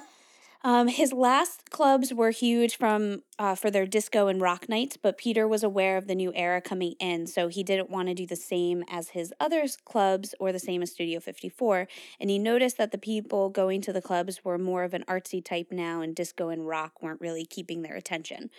Uh, so when he went looking for a new space, he wanted to find something more like architecturally interesting. And it was. Um, and almost like a church, mm-hmm. which lo and behold, a church was for sale. Aww. And the church of, it was the Church of the Holy Communion on sixth avenue, like an Episcopal. It's so weird to me that a church is for sale. I know. I know it happens, but doesn't it seem weird? It does, yeah. So the church was built in eighteen fifty-two and held a congregation until nineteen seventy-six. The church was leased to the Lindisfarne Association, which is a research collective of artists, scientists, and scholars. Hmm. They had it for two years till they weren't able to sustain it, and they gave it back to the church, who was able to sell it to the Odyssey House. Ooh. Uh, this was a drug and rehabilitation center. So already at this point, there was uh, with like the AIDS epidemic and everything yeah. else, there was just a lot of drugs on the street in New York. And like we said, it just wasn't a nice place to be, really. Nope. Um, so New York, especially during this year, was going through a crack pan- um, epidemic, and this would seem like it was going to be helpful. However, since it was a nonprofit, they didn't last long because the costs, costs were just not sustainable. So they put the church back up for bidding. Um, and Peter Gatien was there with an offer. The Odyssey House says they would have liked to give it to another church, but they had to go with the highest bidder to keep them from going bankrupt. Him and his eye patch rolled up. Yeah. Buying a church. So Peter got a lot of backlash from the community because they, uh, but this didn't halt his plans. Because the church was a historical landmark, he left the outsides of the, of the church alone, but inside, though, he created his club. And I'll add, like, a bunch of pictures in the photo suite for that. Yeah, we might have two full suites this week because this There's is a so much, very so fun. visual episode. In nineteen eighty-three, Limelight opened with a party hosted by Andy Warhol. Yoko Ono hosted a party that first week, too. Oh, my gosh. It was fifteen dollars to get in, five dollars for drinks. Nice. Yeah. Let me go to that party. Right? And it was encouraged to come dressed up. So Peter set up theme nights throughout the week. The Limelight quickly became the place to be, but then the AIDS epidemic swept through the city, and in nineteen eighty-five, the club was becoming a little more tame. So not as many people were going out. He was noticing this a lot more in his other properties, like Miami and Atlanta and Chicago, so he ended up closing those to keep the Limelight going because people were still going, just wasn't as chaotic. Um, you know, everyone, yeah. no one really understood how you got H I V or AIDS. So they were nervous, like, to even, you know, kiss on the yeah. cheek, share a drink, dance too close. So it was just becoming a little, a lot of the clubs were struggling around then for a couple years. What I think is so interesting, too, is that during this time period, like, at least the beginning of it, the AIDS epidemic was a huge thing in New York City. Mm-hmm. But it doesn't seem to touch the club kids as much. And I think it's because they're kids imported from elsewhere. Exactly. Their kids imported from elsewhere, and also because they they knew about it. They yeah. were they were younger. Yep. They weren't in the middle of it yet. They weren't having sex yet. They weren't doing drugs yet. And then they were watching their elders yeah. have these you look issues. At, like the ball culture stuff, they just lost everyone. They lost mm-hmm. so many people to AIDS. But then yeah. if you read about the club kids, like, the casualties aren't as many. No, it's mostly just ODing. Yeah. Mm-hmm. They weren't sharing needles. They weren't So doing... it's interesting because the time period is very similar, but mm-hmm. their experiences were different. Right. Mm-hmm. It's based on a little age gap. Yeah. Sorry. Keep going. So after several years, the city was getting a handle on the AIDS epidemic, and there was more information out there on how to how you contract it and yeah. how to control it. Um, so the club scene was rising up again with a new generation of kids. Peter Gatien knew he needed some help in attracting the younger crowd to his club, so he enlisted the help of Michael Alig to be his club promoter. Michael brought with him his own group of club kids who each had their specialties, and together they steered Limelight away from disco and rock and into the techno-goth and industrial area.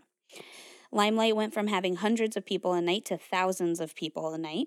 Uh, promoters would throw their own theme nights throughout the week, sometimes having three or four parties at the same time, just in different parts. So, like, if you think of a, a big church, they have different rooms. So yeah, they had, like, each room would have something, and then there'd be, like, the main floor where, like, all the Staten Islanders would be, like, pumping their techno. I thought it was interesting, too, that Michael was like, my club nights are Wednesdays. Yeah. What? Everyone has work. That, and he's like, that's where my nights. I pack the club on a Wednesday. That's when cool people went. Yep. Wednesday?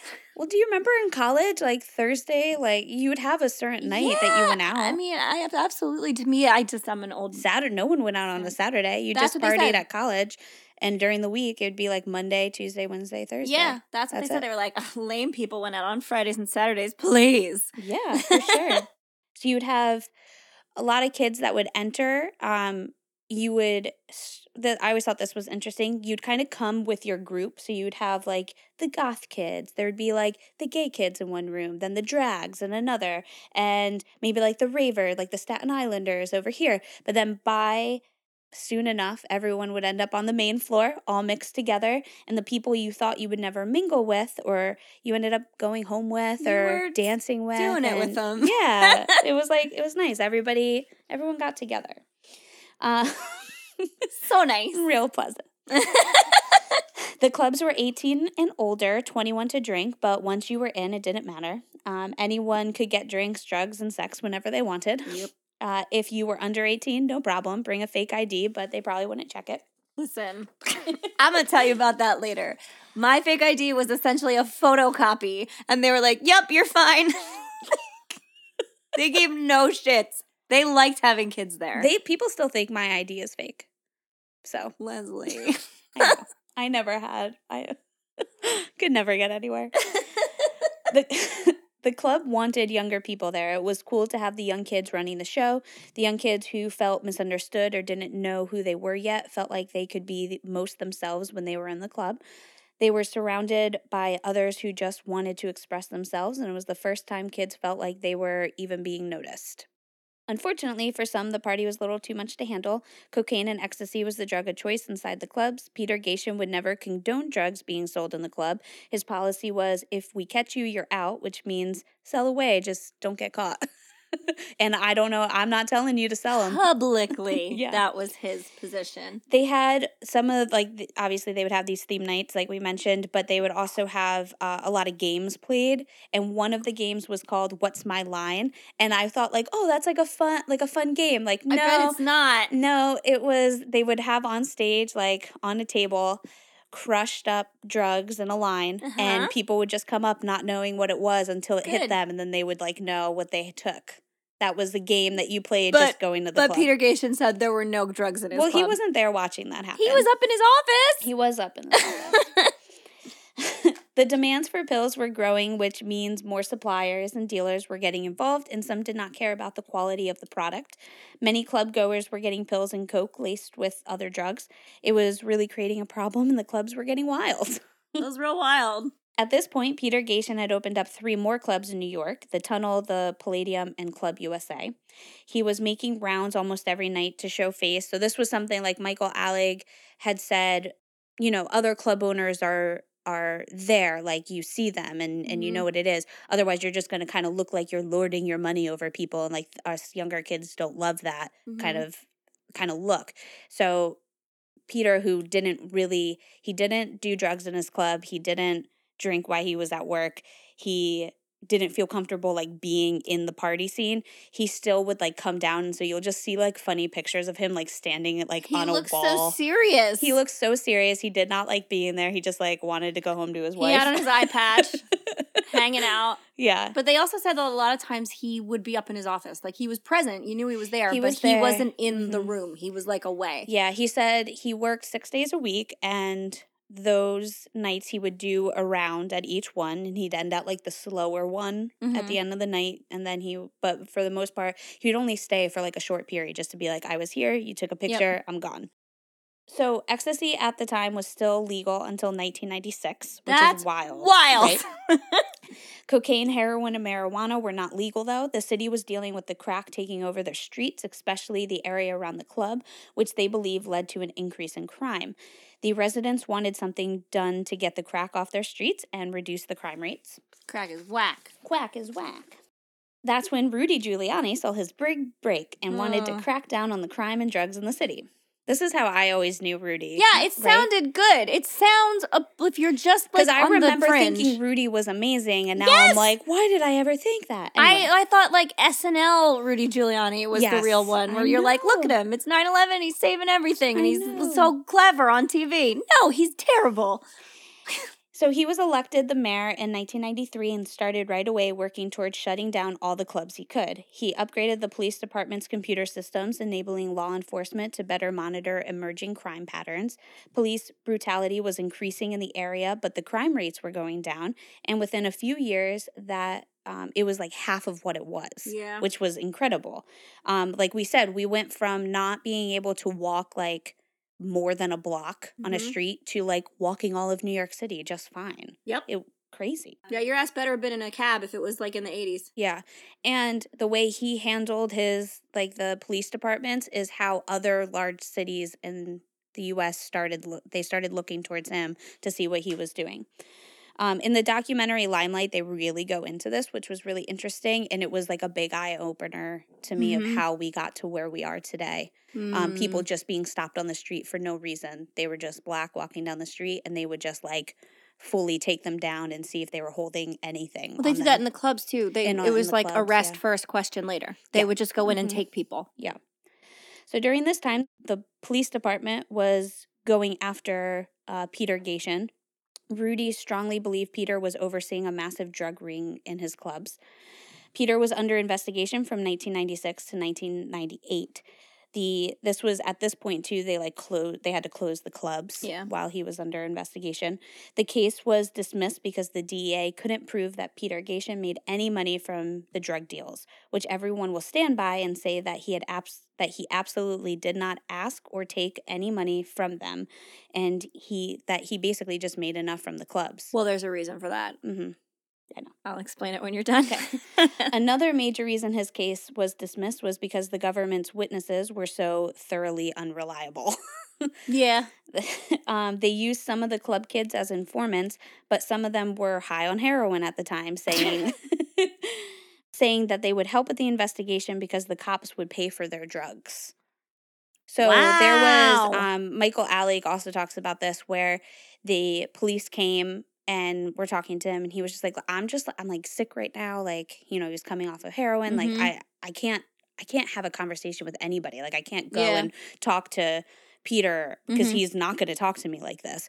And they were like, well, what do you need? And he's like, I have to go see my dealer. And they were like, we'll drive you there. And they drove him there. He got stuff. And oh my God. They, like, took a walk around the block while he got high. And then he was like, and every time I felt like that, they just brought me to my dealer. Oh, nice. And I've heard things like that before. So a lot of that was happening in the case, which was causing a lot of unreliableness. And then there were other informants that they had, which were happy to help, but then they were also like exaggerators. So they couldn't tell yeah. if like what part they were exaggerating. Cause they were like, I can substantiate this part, but not that part. So now I don't know. Michael leaned heavy on that when we're, I swear to God, we're going to get to the murder.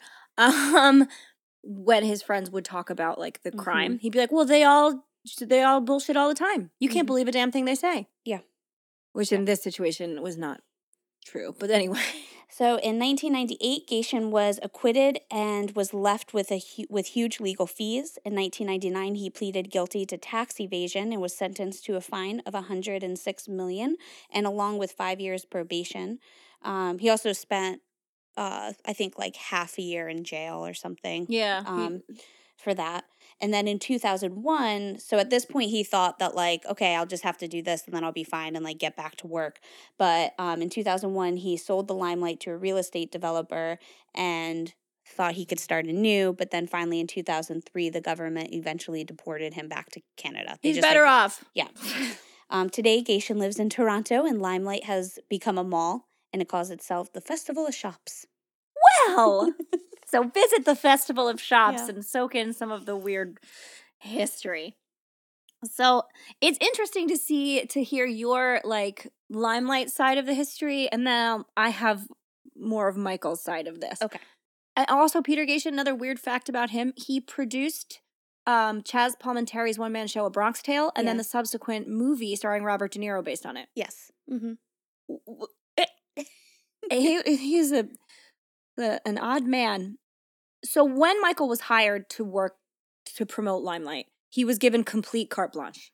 Peter Gatien said, you can do whatever you want. Make this successful. And the first thing Michael did was to put drug dealers on the payroll. So they absolutely were paid to sell drugs in the club, but mm-hmm. Peter Gatien didn't do it. Right. It was under Michael's tier of mm-hmm. management. So that's kind of how he probably got around saying it was It was his thing. It wasn't.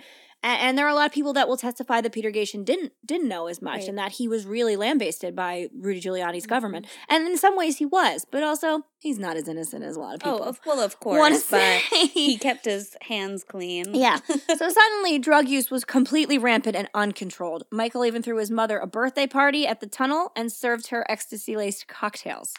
As the eighties gave way to the nineties, the club kids became less of a joyful movement of art and expression and more a lurid expression of the horrors of addiction. One by one, they were dying of overdoses and suicide at clubs, and they became breeding grounds for habitual drug use and public sex acts. Michael's parties took another turn toward the bizarre as he began the incorporation of what appeared to be mascot costumes. Mm-hmm. Uh, apparently he stole them. One of them was a big chicken. That was Clara the Carefree Chicken, and she was always manned by Ernie Glam. Um, yeah, one of, another she one comes was, on the, the talk shows. Yep. Yeah. It's just a person in a chicken suit. And uh, another one was Icy the Polar Bear. And they would just kind of like roam around the club, causing shenanigans, handing out drugs and drink tickets. And occasionally Clara would swing on a swing way above the crowd at Limelight. I know. So Michael also threw outlaw parties that he would arrange, and that would crop up in like a subway car or most famously in a McDonald's. Oh, and once he stole an entire city bus to throw a party on. These parties would materialize out of nowhere. So he would organize tons of people, say this place at this time, and they would party until the cops came. And usually that was like maybe a half an hour. But as soon as the cops came, they would scatter. Mm-hmm. Uh, so they didn't last long, but man, did they draw attention. They would spend all night getting ready for this. Oh, yeah. Planning this event, too, was they were very meticulously planned to get yeah. all those people at, like, one Midtown McDonald's for a yeah. little while. And around this time, Michael also threw one of his most infamous series of parties called the Blood Feast, an event which paid homage to his love of violent horror movies. Now, a lot of people like to um, talk about how much Michael loved horror movies. A lot of us love horror movies. It doesn't make you a murderer. I would have loved this party. I would have, too. And this event was where he had all his staff or his paid club kids were dressed in grotesque and bloody costumes like they had just been, like, massacred. They were doused in buckets of theatrical blood, probably theatrical blood, we hope. And they had, like, actual animal organs, mm-hmm. which is not illegal. You can buy a liver at ShopRite, but it's still pretty gross. I remember um, there's a clip from the original Party Monster documentary where James Saint James talks about it being, like, a festering stench. Yeah. Which is pretty gross. And the poster for these parties is really famous, and it's the Party Monster poster. And it depicts Michael being dismembered by another club kid with a hammer. Mm-hmm. And the bottom has a, like a blood stain, like spatter type that says no legs. Ugh. Which is like a pretty direct um, damning foreshadowing. Mm-hmm. And then this is where we finally meet Andre Angel Melendez, a tall, tough Colombian drug dealer who always wore large feathered wings. In the early nineties, Angel met Peter Gatien and Michael Alig and was hired at, to be a drug dealer at Gatien's clubs. Now, there are some reports that say he was hired directly by Peter Gatien to deal drugs in the clubs, and there are some that say he only dealt with Michael. Mm-hmm. So we can choose to believe whichever we would like. It's it's probably part of column A, part of column B. Angel is described in very two distinct fashions. Some people say he was a really sweet guy. He just really wanted to fit in. He hung around a lot. And just never could really kind of click with people, but he really wanted to. He was very overeager, and he was accepted because he had drugs. And other people say he was really kind of a tough asshole, for lack of a better terminology. A lot of people are like, he was mean. He wasn't very nice, and he would, you know, have to hassle people because of his occupation as a drug dealer, which I'm sure was true. I feel like, I wonder if he started off sweet and then like yeah. that last year was just angry because nobody was paying him ever. But also different, you're you're different with different people. Right. So yeah. maybe to That's people true. He wanted to be friends with, he was very kind. And to people he had to shake down for money, he was mean. Yeah. I could see that. That's a dangerous life, and he was living it, and that's how he was making his living. So I, I'm not here to place judgment on a victim mm-hmm. ever.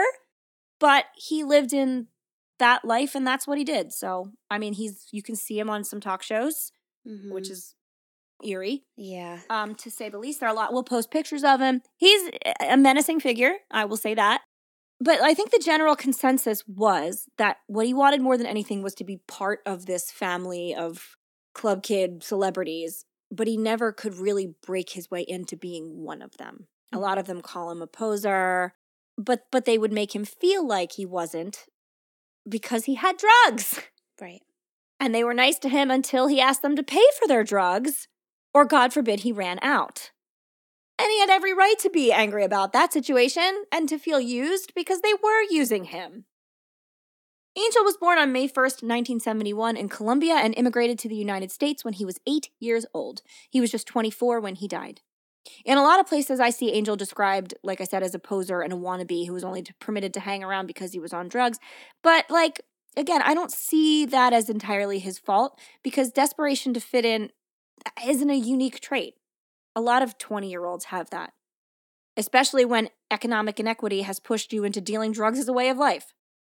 Angel had come to the club scene from a decidedly harder section of the L G B T Q nightlife, which could also have affected his personality. He came from the hardcore punk rock set that used to hang around at C B G B's and leather bars. He wasn't as fluffy as the club kids, and they noticed. By nineteen ninety-six, Michael and his roommate, Robert Freeze Riggs, were predominantly buying their drugs from Angel and had, like most of the club kids, moved on from party drugs like M D M A and ketamine to straight-up heroin. By the buckets. Michael was hemorrhaging money, and as you mentioned, Mayor Giuliani had begun his campaign to end the nightlife scene and promote, quote, quality of life in New York City. Giuliani wanted the clubs gone, and so, as we talked about, a police presence had become very common.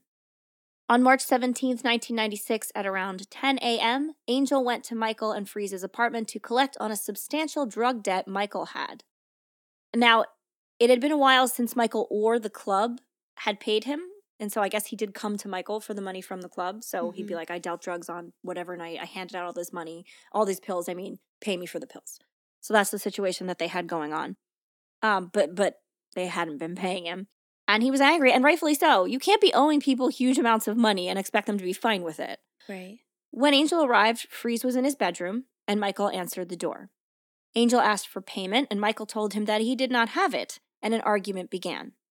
Freeze reports in his eventual confession, which I'll post, the full his full confession, that the argument grew loud, and he heard the sound of slamming around and glass breaking, which provoked Freeze to come out of his bedroom, to which he saw Angel grabbing Michael by the neck and shaking him and slamming him into walls and screaming, "You better give me my money or I'll break your neck." Michael looked at Freeze and yelled, "Help me!" And Freeze reacted fast by grabbing a hammer that he saw laying around and smacked Angel on the back of the head with it. But Angel kept fighting because he's like a tough dude. He wasn't like a little guy. And now he was grabbing for the hammer. In a subsequent fight that continued, Freeze hit Angel in the head with the hammer two more times, before Angel eventually, quote, went down. Now, if we stopped this event right here, Michael is a victim whose friend acted in his defense to save his life. And everybody involved in this crime says this. Freeze would have probably gotten some minor jail time for assault or attempted murder, and Michael would have walked away probably scot-free mm-hmm. if it ended there. But it didn't. Freeze walked out of the room briefly because he was probably pretty traumatized. Wait. And when he returned, he found Michael standing over Angel, pouring drain cleaner into his mouth with a cracked syringe under on the floor underfoot. Freeze yelled that Angel was already out and he wanted to know what the hell Michael thought he was doing and that he should stop, but Michael wouldn't stop. After pouring the drain cleaner into his mouth, Michael screamed that Freeze had to help him. So, not knowing what else to do, he assisted Michael in wrapping duct tape around his mouth. Then, Michael used, depending on who is recounting this at event at any point in time, either a pillowcase or a sweatshirt, it doesn't fully matter, to suffocate Angel until he was dead. Again, he was unconscious, and they could have left, like left and called the police, but they didn't. So at that point, Freeze leaves the room again after he has them taped up. When he comes back in, Angel is completely undressed down to his underwear. And Michael is asking Freeze for help putting the body in his bathtub, which Freeze assists him with. So they put the body in the tub, then the pair closed the bathroom door, took some of Angel's drugs and did them, and hoped that the whole thing would just disappear on its own. You know, like children hiding a stain they made on a rug, except for it's not a fucking stain, it's a man's life. This is where I start to get real mad at him. Right. Well, he's so high right now. And and other things. But yes, yeah. A lot of it is drugs. He will try to say it's only drugs. No, it's, it's but a I don't mix of everything. That. Oh, yeah. But that's, yeah. The pair, after this, the pair, like, leave the apartment for a little while. And Michael actually says in interviews that he expected Angel to be gone when they came back. He, Again. I mean, yeah, he was just strung out at that point. Yeah. Like, he's on a lot of heroin, but also he thinks he's an invincible type teenager. Like, that's a kid mentality. Mm-hmm. A kid would expect that solution to just happen on its own. They don't understand the finality of death. They don't understand the implications of their actions. They are impulsive to a fault because they don't get it. Right. And I think that there was some of that going on with him too, because Freeze doesn't say those things. Mm-mm. Freeze is like, no, we we fucking killed a guy. And he's like, blah, blah, blah, blah, it's going to be fine.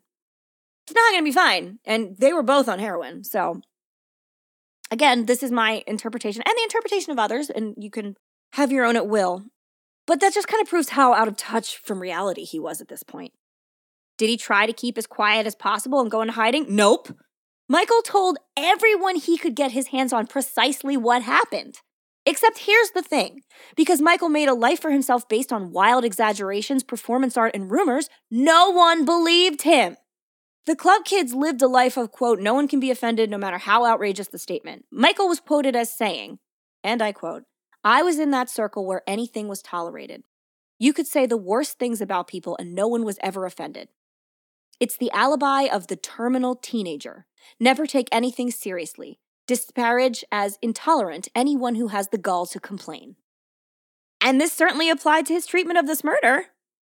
Michael even went so far as to make jokes about it on a television appearance, and they don't list the precise one in which he did it, but it would have been after nineteen ninety-six. His catchphrase at the time was, what do I have to do to get some attention? Kill someone? I guess. Guess so. When asked later why he went around telling everyone he had committed murder, Michael claimed it was to spread around the burden of the truth, because if his friends knew what had been done, it couldn't be entirely his responsibility anymore. Someone would have to tell the authorities to take care of that, and it didn't necessarily have to be him, except for, nope, because they didn't believe him. For the previous twelve years, Michael had acted with no one else's interest in mind but his own. Nothing was ever his responsibility. If you go back and look at this, it seems shiny and nice and fun when we're talking about it, but then if you cast another lens on it, he didn't take responsible for anything. A lot of club owners said that he had no concept of financial things. He'd be like, let's have a water slide inside. He would never... He just was insane ideas all the time. And they just worked for a while, and then that attitude stopped working. He also, like, had no concern for the damage any of his actions might be doing to anybody else or anybody else's property or anybody else's mental state or their possible future drug addiction or their financial ruin that he might be raining down upon them. So no one should really be surprised by his actions following the killing, and yet we all are. They're shocking. Approximately five to seven days after the murder, because heroin addicts can't possibly keep track of time, so we only get five to seven days, the body began to smell. Now, Michael, at this in this frame of time, had still been entertaining friends in his apartment. Now, he will deny from prison interviews that he had a party, and I'm not saying that he had a party, but a lot of his friends said that they were just there, like that his apartment was obviously going to be a gathering place because he needed to be the center of attention. James Saint James said that he had been in his apartment and he was like, it really smells in here. And Michael was like, oh, you know, that's why we can't use the bathroom right now because the sewage system is all backed up. And James was just like, oh, yeah, okay. Why would you ever think it was not that? You would never choose to disbelieve someone. Right. Or to, to think them suspect. Then, like, where were they going to the bathroom? I think he was so wild at that time that if he was like, I'm not using my bathroom, you'd be like, yeah, all right. I know. He probably lived somewhere kind of squalid and awful anyway. I don't think his apartment was great. Yeah. So, you know, it did it start to smell, like I said. And when the, like, excuses he thought, like, weren't enough, he went in and put Drano and baking soda all over the body in, tem- in an attempt to cover up the smell. But nothing is going to cover up the smell of seven days of human decomposition. That's just not going to happen. And Michael claims that at this point in time, he was just in very strong denial, which I can almost believe. The shock and trauma of taking a life can do terrible and strange things to people. But then why is he talking about the crime to everybody he sees? I think he just got lazy. He was like, I just don't feel like I dealing with this. I think he just, one, liked attention and knew, because he's very smart, no matter how many drugs he's on, that the best way to cover it up was just to claim responsibility. Because everyone mm. thought it was another ridiculous publicity stunt. Right. It's not like he hadn't done anything that level ridiculous before. Mm-hmm. So, but you cannot admit to something and then deny it simultaneously. You pick pick a lane, one or the other. What once seemed to be impulsive and eccentric behavior on his part is now really showing its sociopathic face. Social climbing and a complete and utter lack of empathy are two completely different things, but in appearance, they can often be bedfellows. When baking soda and Drano didn't work, obviously, nothing is going to work on that situation, Michael and Freeze decided they had to do something about the body. So Freeze went to Macy's and purchased three sharp knives and acquired a large cardboard television box. Michael agreed to dismember the body. Now, Michael claims that he didn't he he did enough heroin before doing this that he thought he would either die and then not have to worry about it, or he would just dissociate completely because he was so high and the act itself wouldn't be as repulsive as it would normally be. And of course, it was the latter. So he went into the bathroom and removed both of Angel's legs, wrapped them in garbage bags, and put them in separate duffel bags. Michael says when he talks about this act that he did it in a few quick swipes while covering his eyes in a matter of seconds. That's how strung out he was. Yeah, unless you're an experienced Civil War surgeon, that's not how legs work. Uh-uh. Removing them is a lengthy and purposeful action. The torso, head, and arms still attached were then packed into the large box and taped up. The pair carried their parcels down to the curb and hailed a taxi. Now, their packages had to smell. There's no way they didn't, but the cab driver didn't ask any questions. Honestly, this was a New York City cab driver and probably not the worst thing he'd ever seen. They had to look so dirty, too, at this point. I'm sure. They were all, like, fucked up on drugs, and they had a body, and they, like... Ugh. I mean, like, we all know kids that got into partying too hard, and they're yeah. not big showerers. No. So... The cab driver took them... Michael said he inexplicably asked the cab driver to take him to the tunnel. And I guess there's a spot where you can access the river, like right next to it. Okay. Because they like got out and walked down, and they asked the cab driver to help them bring their packages to the riverbank. And they say the cab driver helped them. But I don't know that I believe that, because this guy would have been discovered at some point in time. He's a New York City cab driver. They would have found out somehow who this was. Right. Especially if it was in like broad daylight and people saw. I don't, I don't know. I just feel like if that was the case, there would be a statement from this guy somewhere, and there isn't. Hmm. Maybe not. Maybe he's just that anonymous, and there were no cameras in them back then.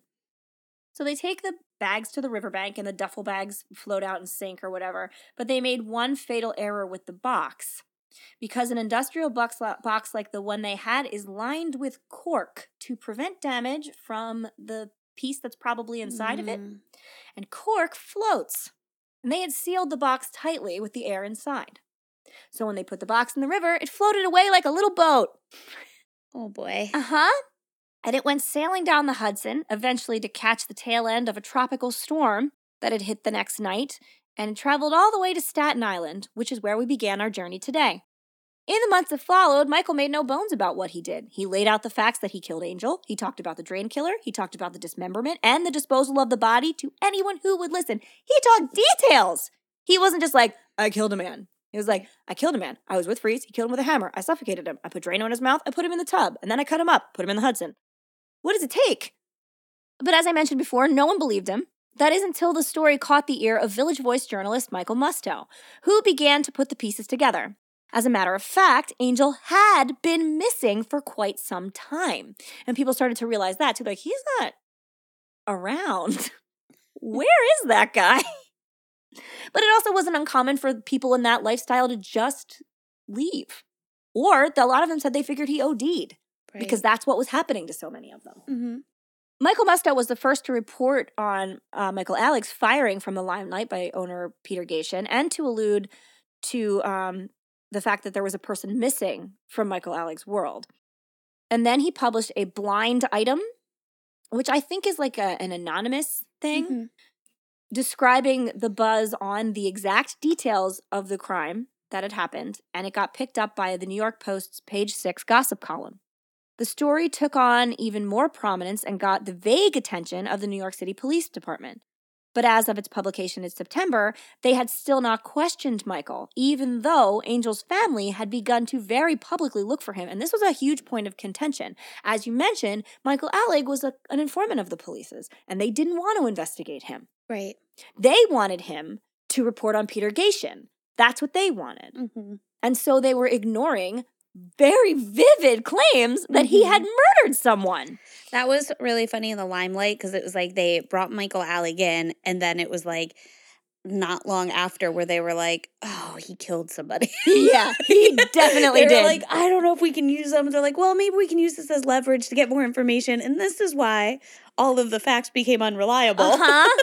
Yeah, he for sure killed somebody. But Angel's family was like, we have, we know who did it. Why are you not doing anything? Right. And they were horrified. Also, in some accounts, they say that nobody was looking for Angel. Like, they acted like he had no family caring about him. So that's how I heard it. I didn't know that he had no, his, his family. No, his family came eventually. It took a little while because, okay. like I said, like, it wasn't uncommon to not hear from him. Right. But they did come into the city to start looking for him. And his brother would speak out at, like, press conferences and mm-hmm. stuff. And the club kids saw this. They mm-hmm. saw his family. And that's when they were like, right. Shit happened. This is this is real life. Mm-hmm. He's he's dead and Michael did it. Because they hadn't given any credence to the fact that, like, oh, someone's mourning his loss. They were like, he, right. that guy OD'd in a gutter or something happened, whatever. But it, it was his family that really shook them out of okay. what they were kind of putting on. And after that, the Village Voice continued to relentlessly run articles on the crime and Michael's possible involvement in the week that followed. So really, Michael Musto and the Village Voice are responsible for his apprehension, mm-hmm. uh, which is pretty remarkable. Didn't my is this just in the movie? Because I know Michael had he had his own magazine for a little while. Didn't he write like a short little piece about the murder? Like, he didn't use his name or Angel's name, but he it's just like wrote about it, about like a story that happened. Possible, yeah, because they did have their own little like photocopy-y indie publication, mm-hmm. which a lot of people back then had because print was still a thing. Yeah. I didn't read any like direct stories about it, but for sure, that's yeah. one hundred percent something that would have happened because he talked about it all the right. time. Eventually, and completely by chance, one of Michael Musto's articles reached a Staten Island police officer. An officer read an article that had recounted the whole crime and what they suspected had happened to Angel and what they suspected Michael had done. And he made a connection to a body that had washed up near Miller Field back in March. He's like, three blows to the head, legs cut off. You know, like the the, the tape, the stuff. It's like, it's this guy. This is who this mm-hmm. is. Which must have been like a crazy revelation to have. Um, can you imagine being that guy? I know, and like just reading it in an article today, that it would be there in a second. Yeah. You know? Uh-huh. So by this time, it was also November second of nineteen ninety-six. Wow. So a lot of time had passed, and they just had this body unidentified in the morgue. And a Staten Island coroner was then able to positively identify the body as Andre Angel Melendez. I think they brought in family to identify him, which is tragic, but I'm I'm pretty sure that's what happened. And his cause of death was identified as exactly as it had been described so many times by Michael, and a warrant was immediately put out for his and Freeze's arrest. Freeze was arrested and confessed the second the cop got him. The cops, in an interview in one of the documentaries, said, I put his hand, my hand on his shoulder. He turned around and said, thank God you got me. I can't live with this anymore, and confessed everything. I feel bad for him. Because he did some crazy shit while he was on drugs, but he he goes on to – I'll get to him in a minute. Yeah. Michael, however, had fled to Toms River, New Jersey. Pfft, thanks, Michael.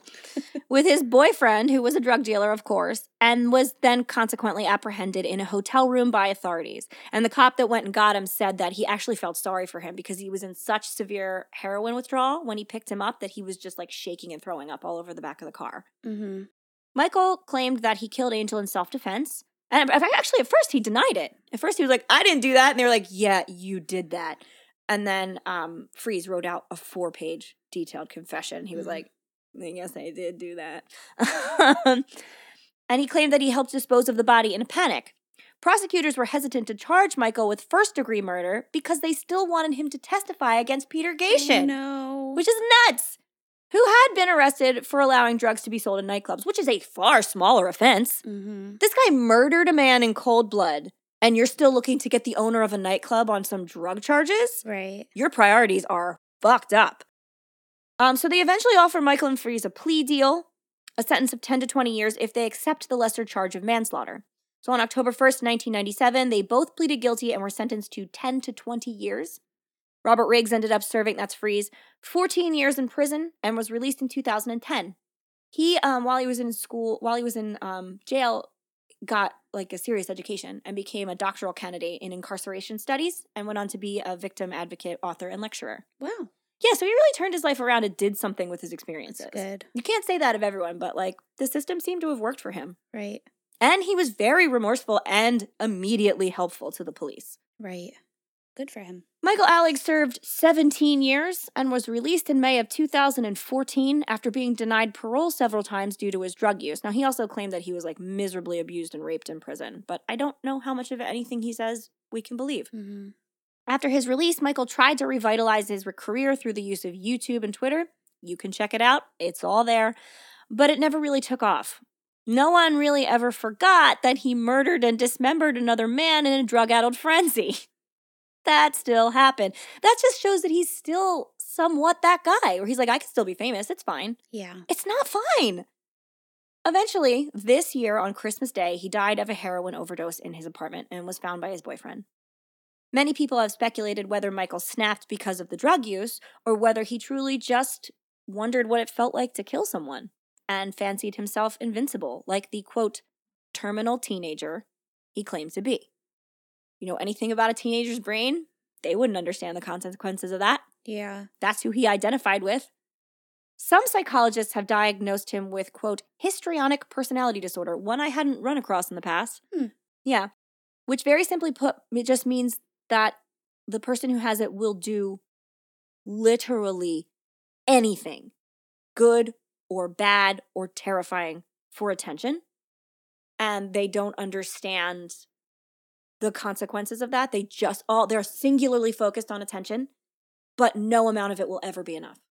And nothing they do, no amount of love they receive will ever be big or grand or more enough for them. Mm-hmm. Which sounds pretty right. Yeah, and that's what everyone would say to him all the time. Yeah.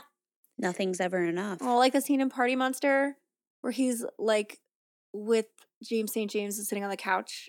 Or he's laying on the floor, mm-hmm. and he's sitting on the couch. He's, like, petting his head. And he's like, I just want someone to love me. And James says, there's not enough love in the whole wide world for you. Mm-hmm.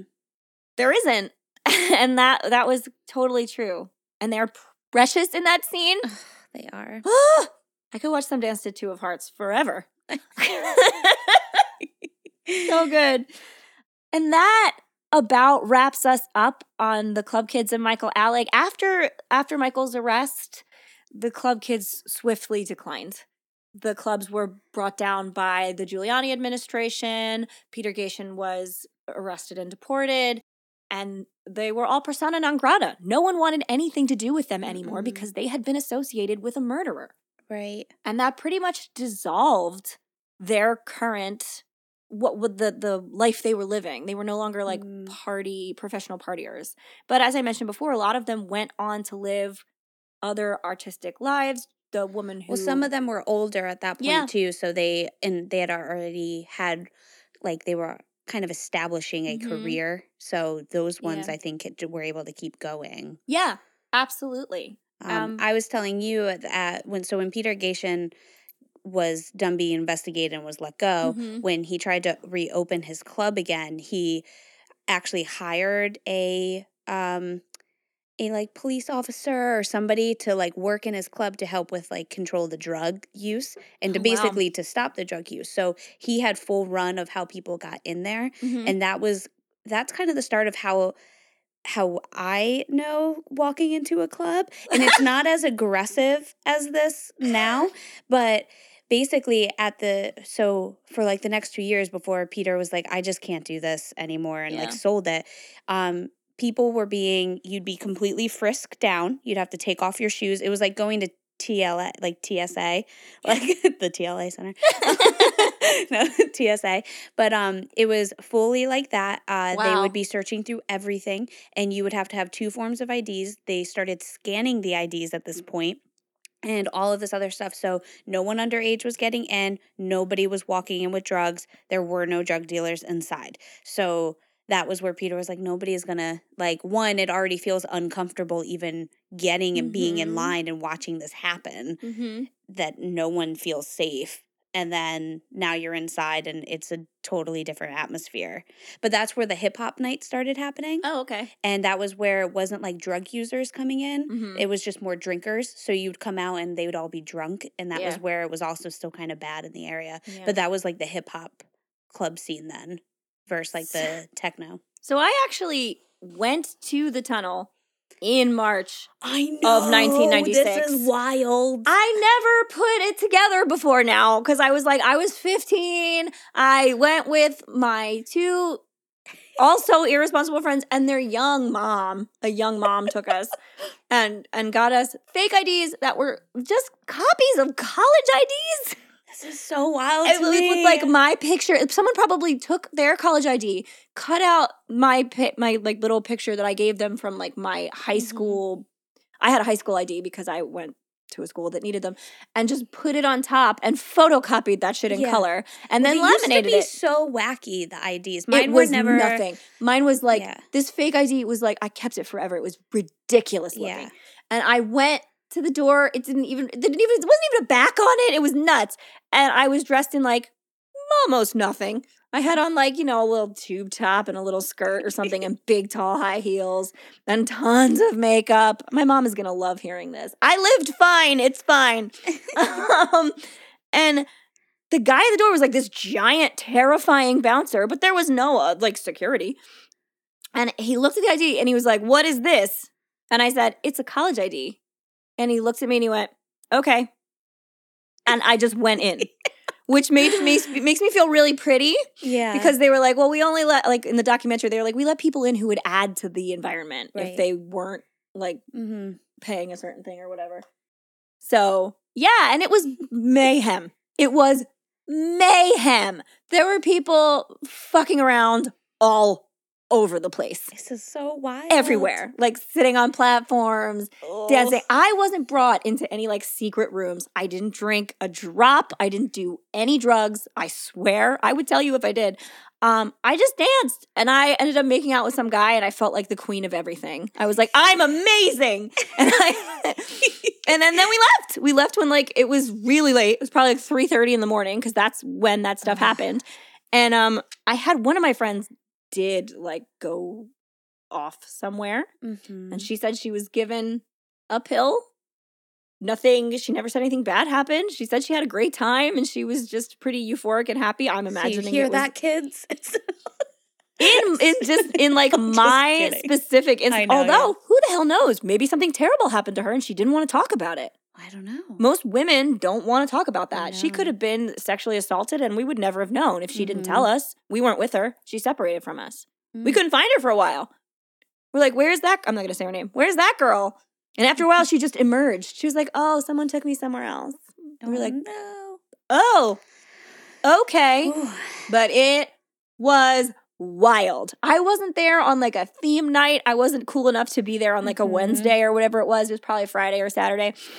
Oh, in one of the uh, one of the daytime shows, a mm-hmm. woman stood up and she was probably like late thirties, oh like my. might have been a mom too, mm-hmm. and she was just like, "So, I have gone to Limelight before, mm-hmm. um, but it wasn't on a night like I didn't see many of you dressed up like this." Yeah, and so it sounded like she was going to say something negative, like mm-hmm. how it was and all the drug. Because r- right before that, it was a bunch of talk about drugs and alcohol. Oh, my God. And so, but then she goes, "What night is it that you guys dress up like this? I want to come back. I want to go then." And they were like, "Wednesday."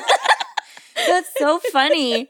Yeah, I remember it being a phenomenon. I also remember kids I went to high school with that went to raves, which is like a yeah. subset of this culture. And that's that what I remember, the raves. Drug-fueled for yeah. sure. I remember, so my brother is four and a half years older than me, and he got into techno, mm-hmm. and it was around this time, and then just a couple of years later, so we had all known how terrible these clubs could be, and, like, yeah. the Rudy Giuliani stuff, so when my brother got into techno and, like, anything with raving, I was like, my brother is, like, he's on drugs, and he's wild, and so many crazy things are happening, and there's just neon lights everywhere.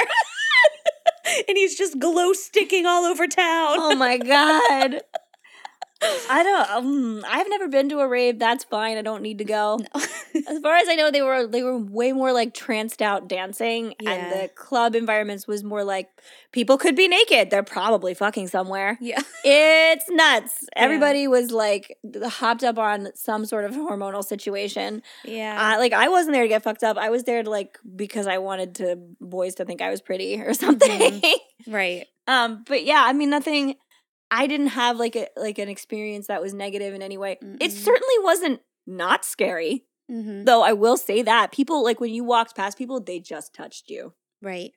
They just would like graze you as you went past them. It was like a sea of hands. Mm-hmm. That's what it felt like going to Murmur in Atlantic City for oh, a yeah. while. I hated going. Mm. I went once on a dance floor and I was like, I can, I don't know that I could ever walk through here again. I was so young and dumb that I was just like, attention. Right. Like, I just yeah. didn't, mm-hmm. nothing was registering as bad as like horrible or invasive to me because I thought mm-hmm. it was like, well, these people think I'm pretty. Mm-hmm. That, I'm sure that speaks volumes to of my my own personal psyche, but you know what? That's not what we're here for. So, so yeah. Um, wow, this is a hard toast to toast. There are a lot of people involved in this one. Hmm. I know. Um, Maybe just to like the general vibe of like what the club kids were supposed to be. I want to give mine to Michael Musto. Okay. Because he um was uh, is so prominent still. Right. Um, and was such a, a good journalist and was responsible f- for solving this crime, really. Mm-hmm. And um and for any attention put on it and for the light shed on the underbelly of it and conversely on the good side of it. Right. That um yeah, I think without him we wouldn't know a lot of what we know now and wouldn't okay. have been exposed to a lot of that culture. Uh, and we have um, a new patron this week. Cheers to our new patron, Jess Isaacson. Hey, Jess. Yes. With one S. Cheers to you. Thank you so much. You are moving us forward, and we love you for it. Mm-hmm. She's a best fiend forever. Ooh, hooray. So now you're part of the Cool Kids Club. What? You guys could be part of the Cool Kids Club, too. Club Kids, where it's at. Oh, no. Uh, we'll post a whole lot of pictures because th- uh, this just requires so much illustration. Yeah, for sure. Um, and please go and do all of the other watching and reading that you can get your hands on. You will be sucked into this. I know that it took us a while to get to the crime today, but I just, I think the world they lived in was so fascinating and so worth talking about. And I don't think that you s- truly can see what the crime was unless you see where it came from. Yeah. So, so that's my thought today. Great. And if we were desperate to spend our fifteen minutes in the limelight, we, we would be dead.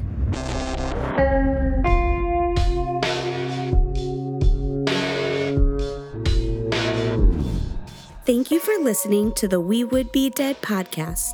Hit subscribe now to never miss an episode. Rate and review our show on iTunes. Follow us on Facebook, Instagram, and Twitter at Would Be Dead Pod. And join our Facebook group to discuss the podcast and more.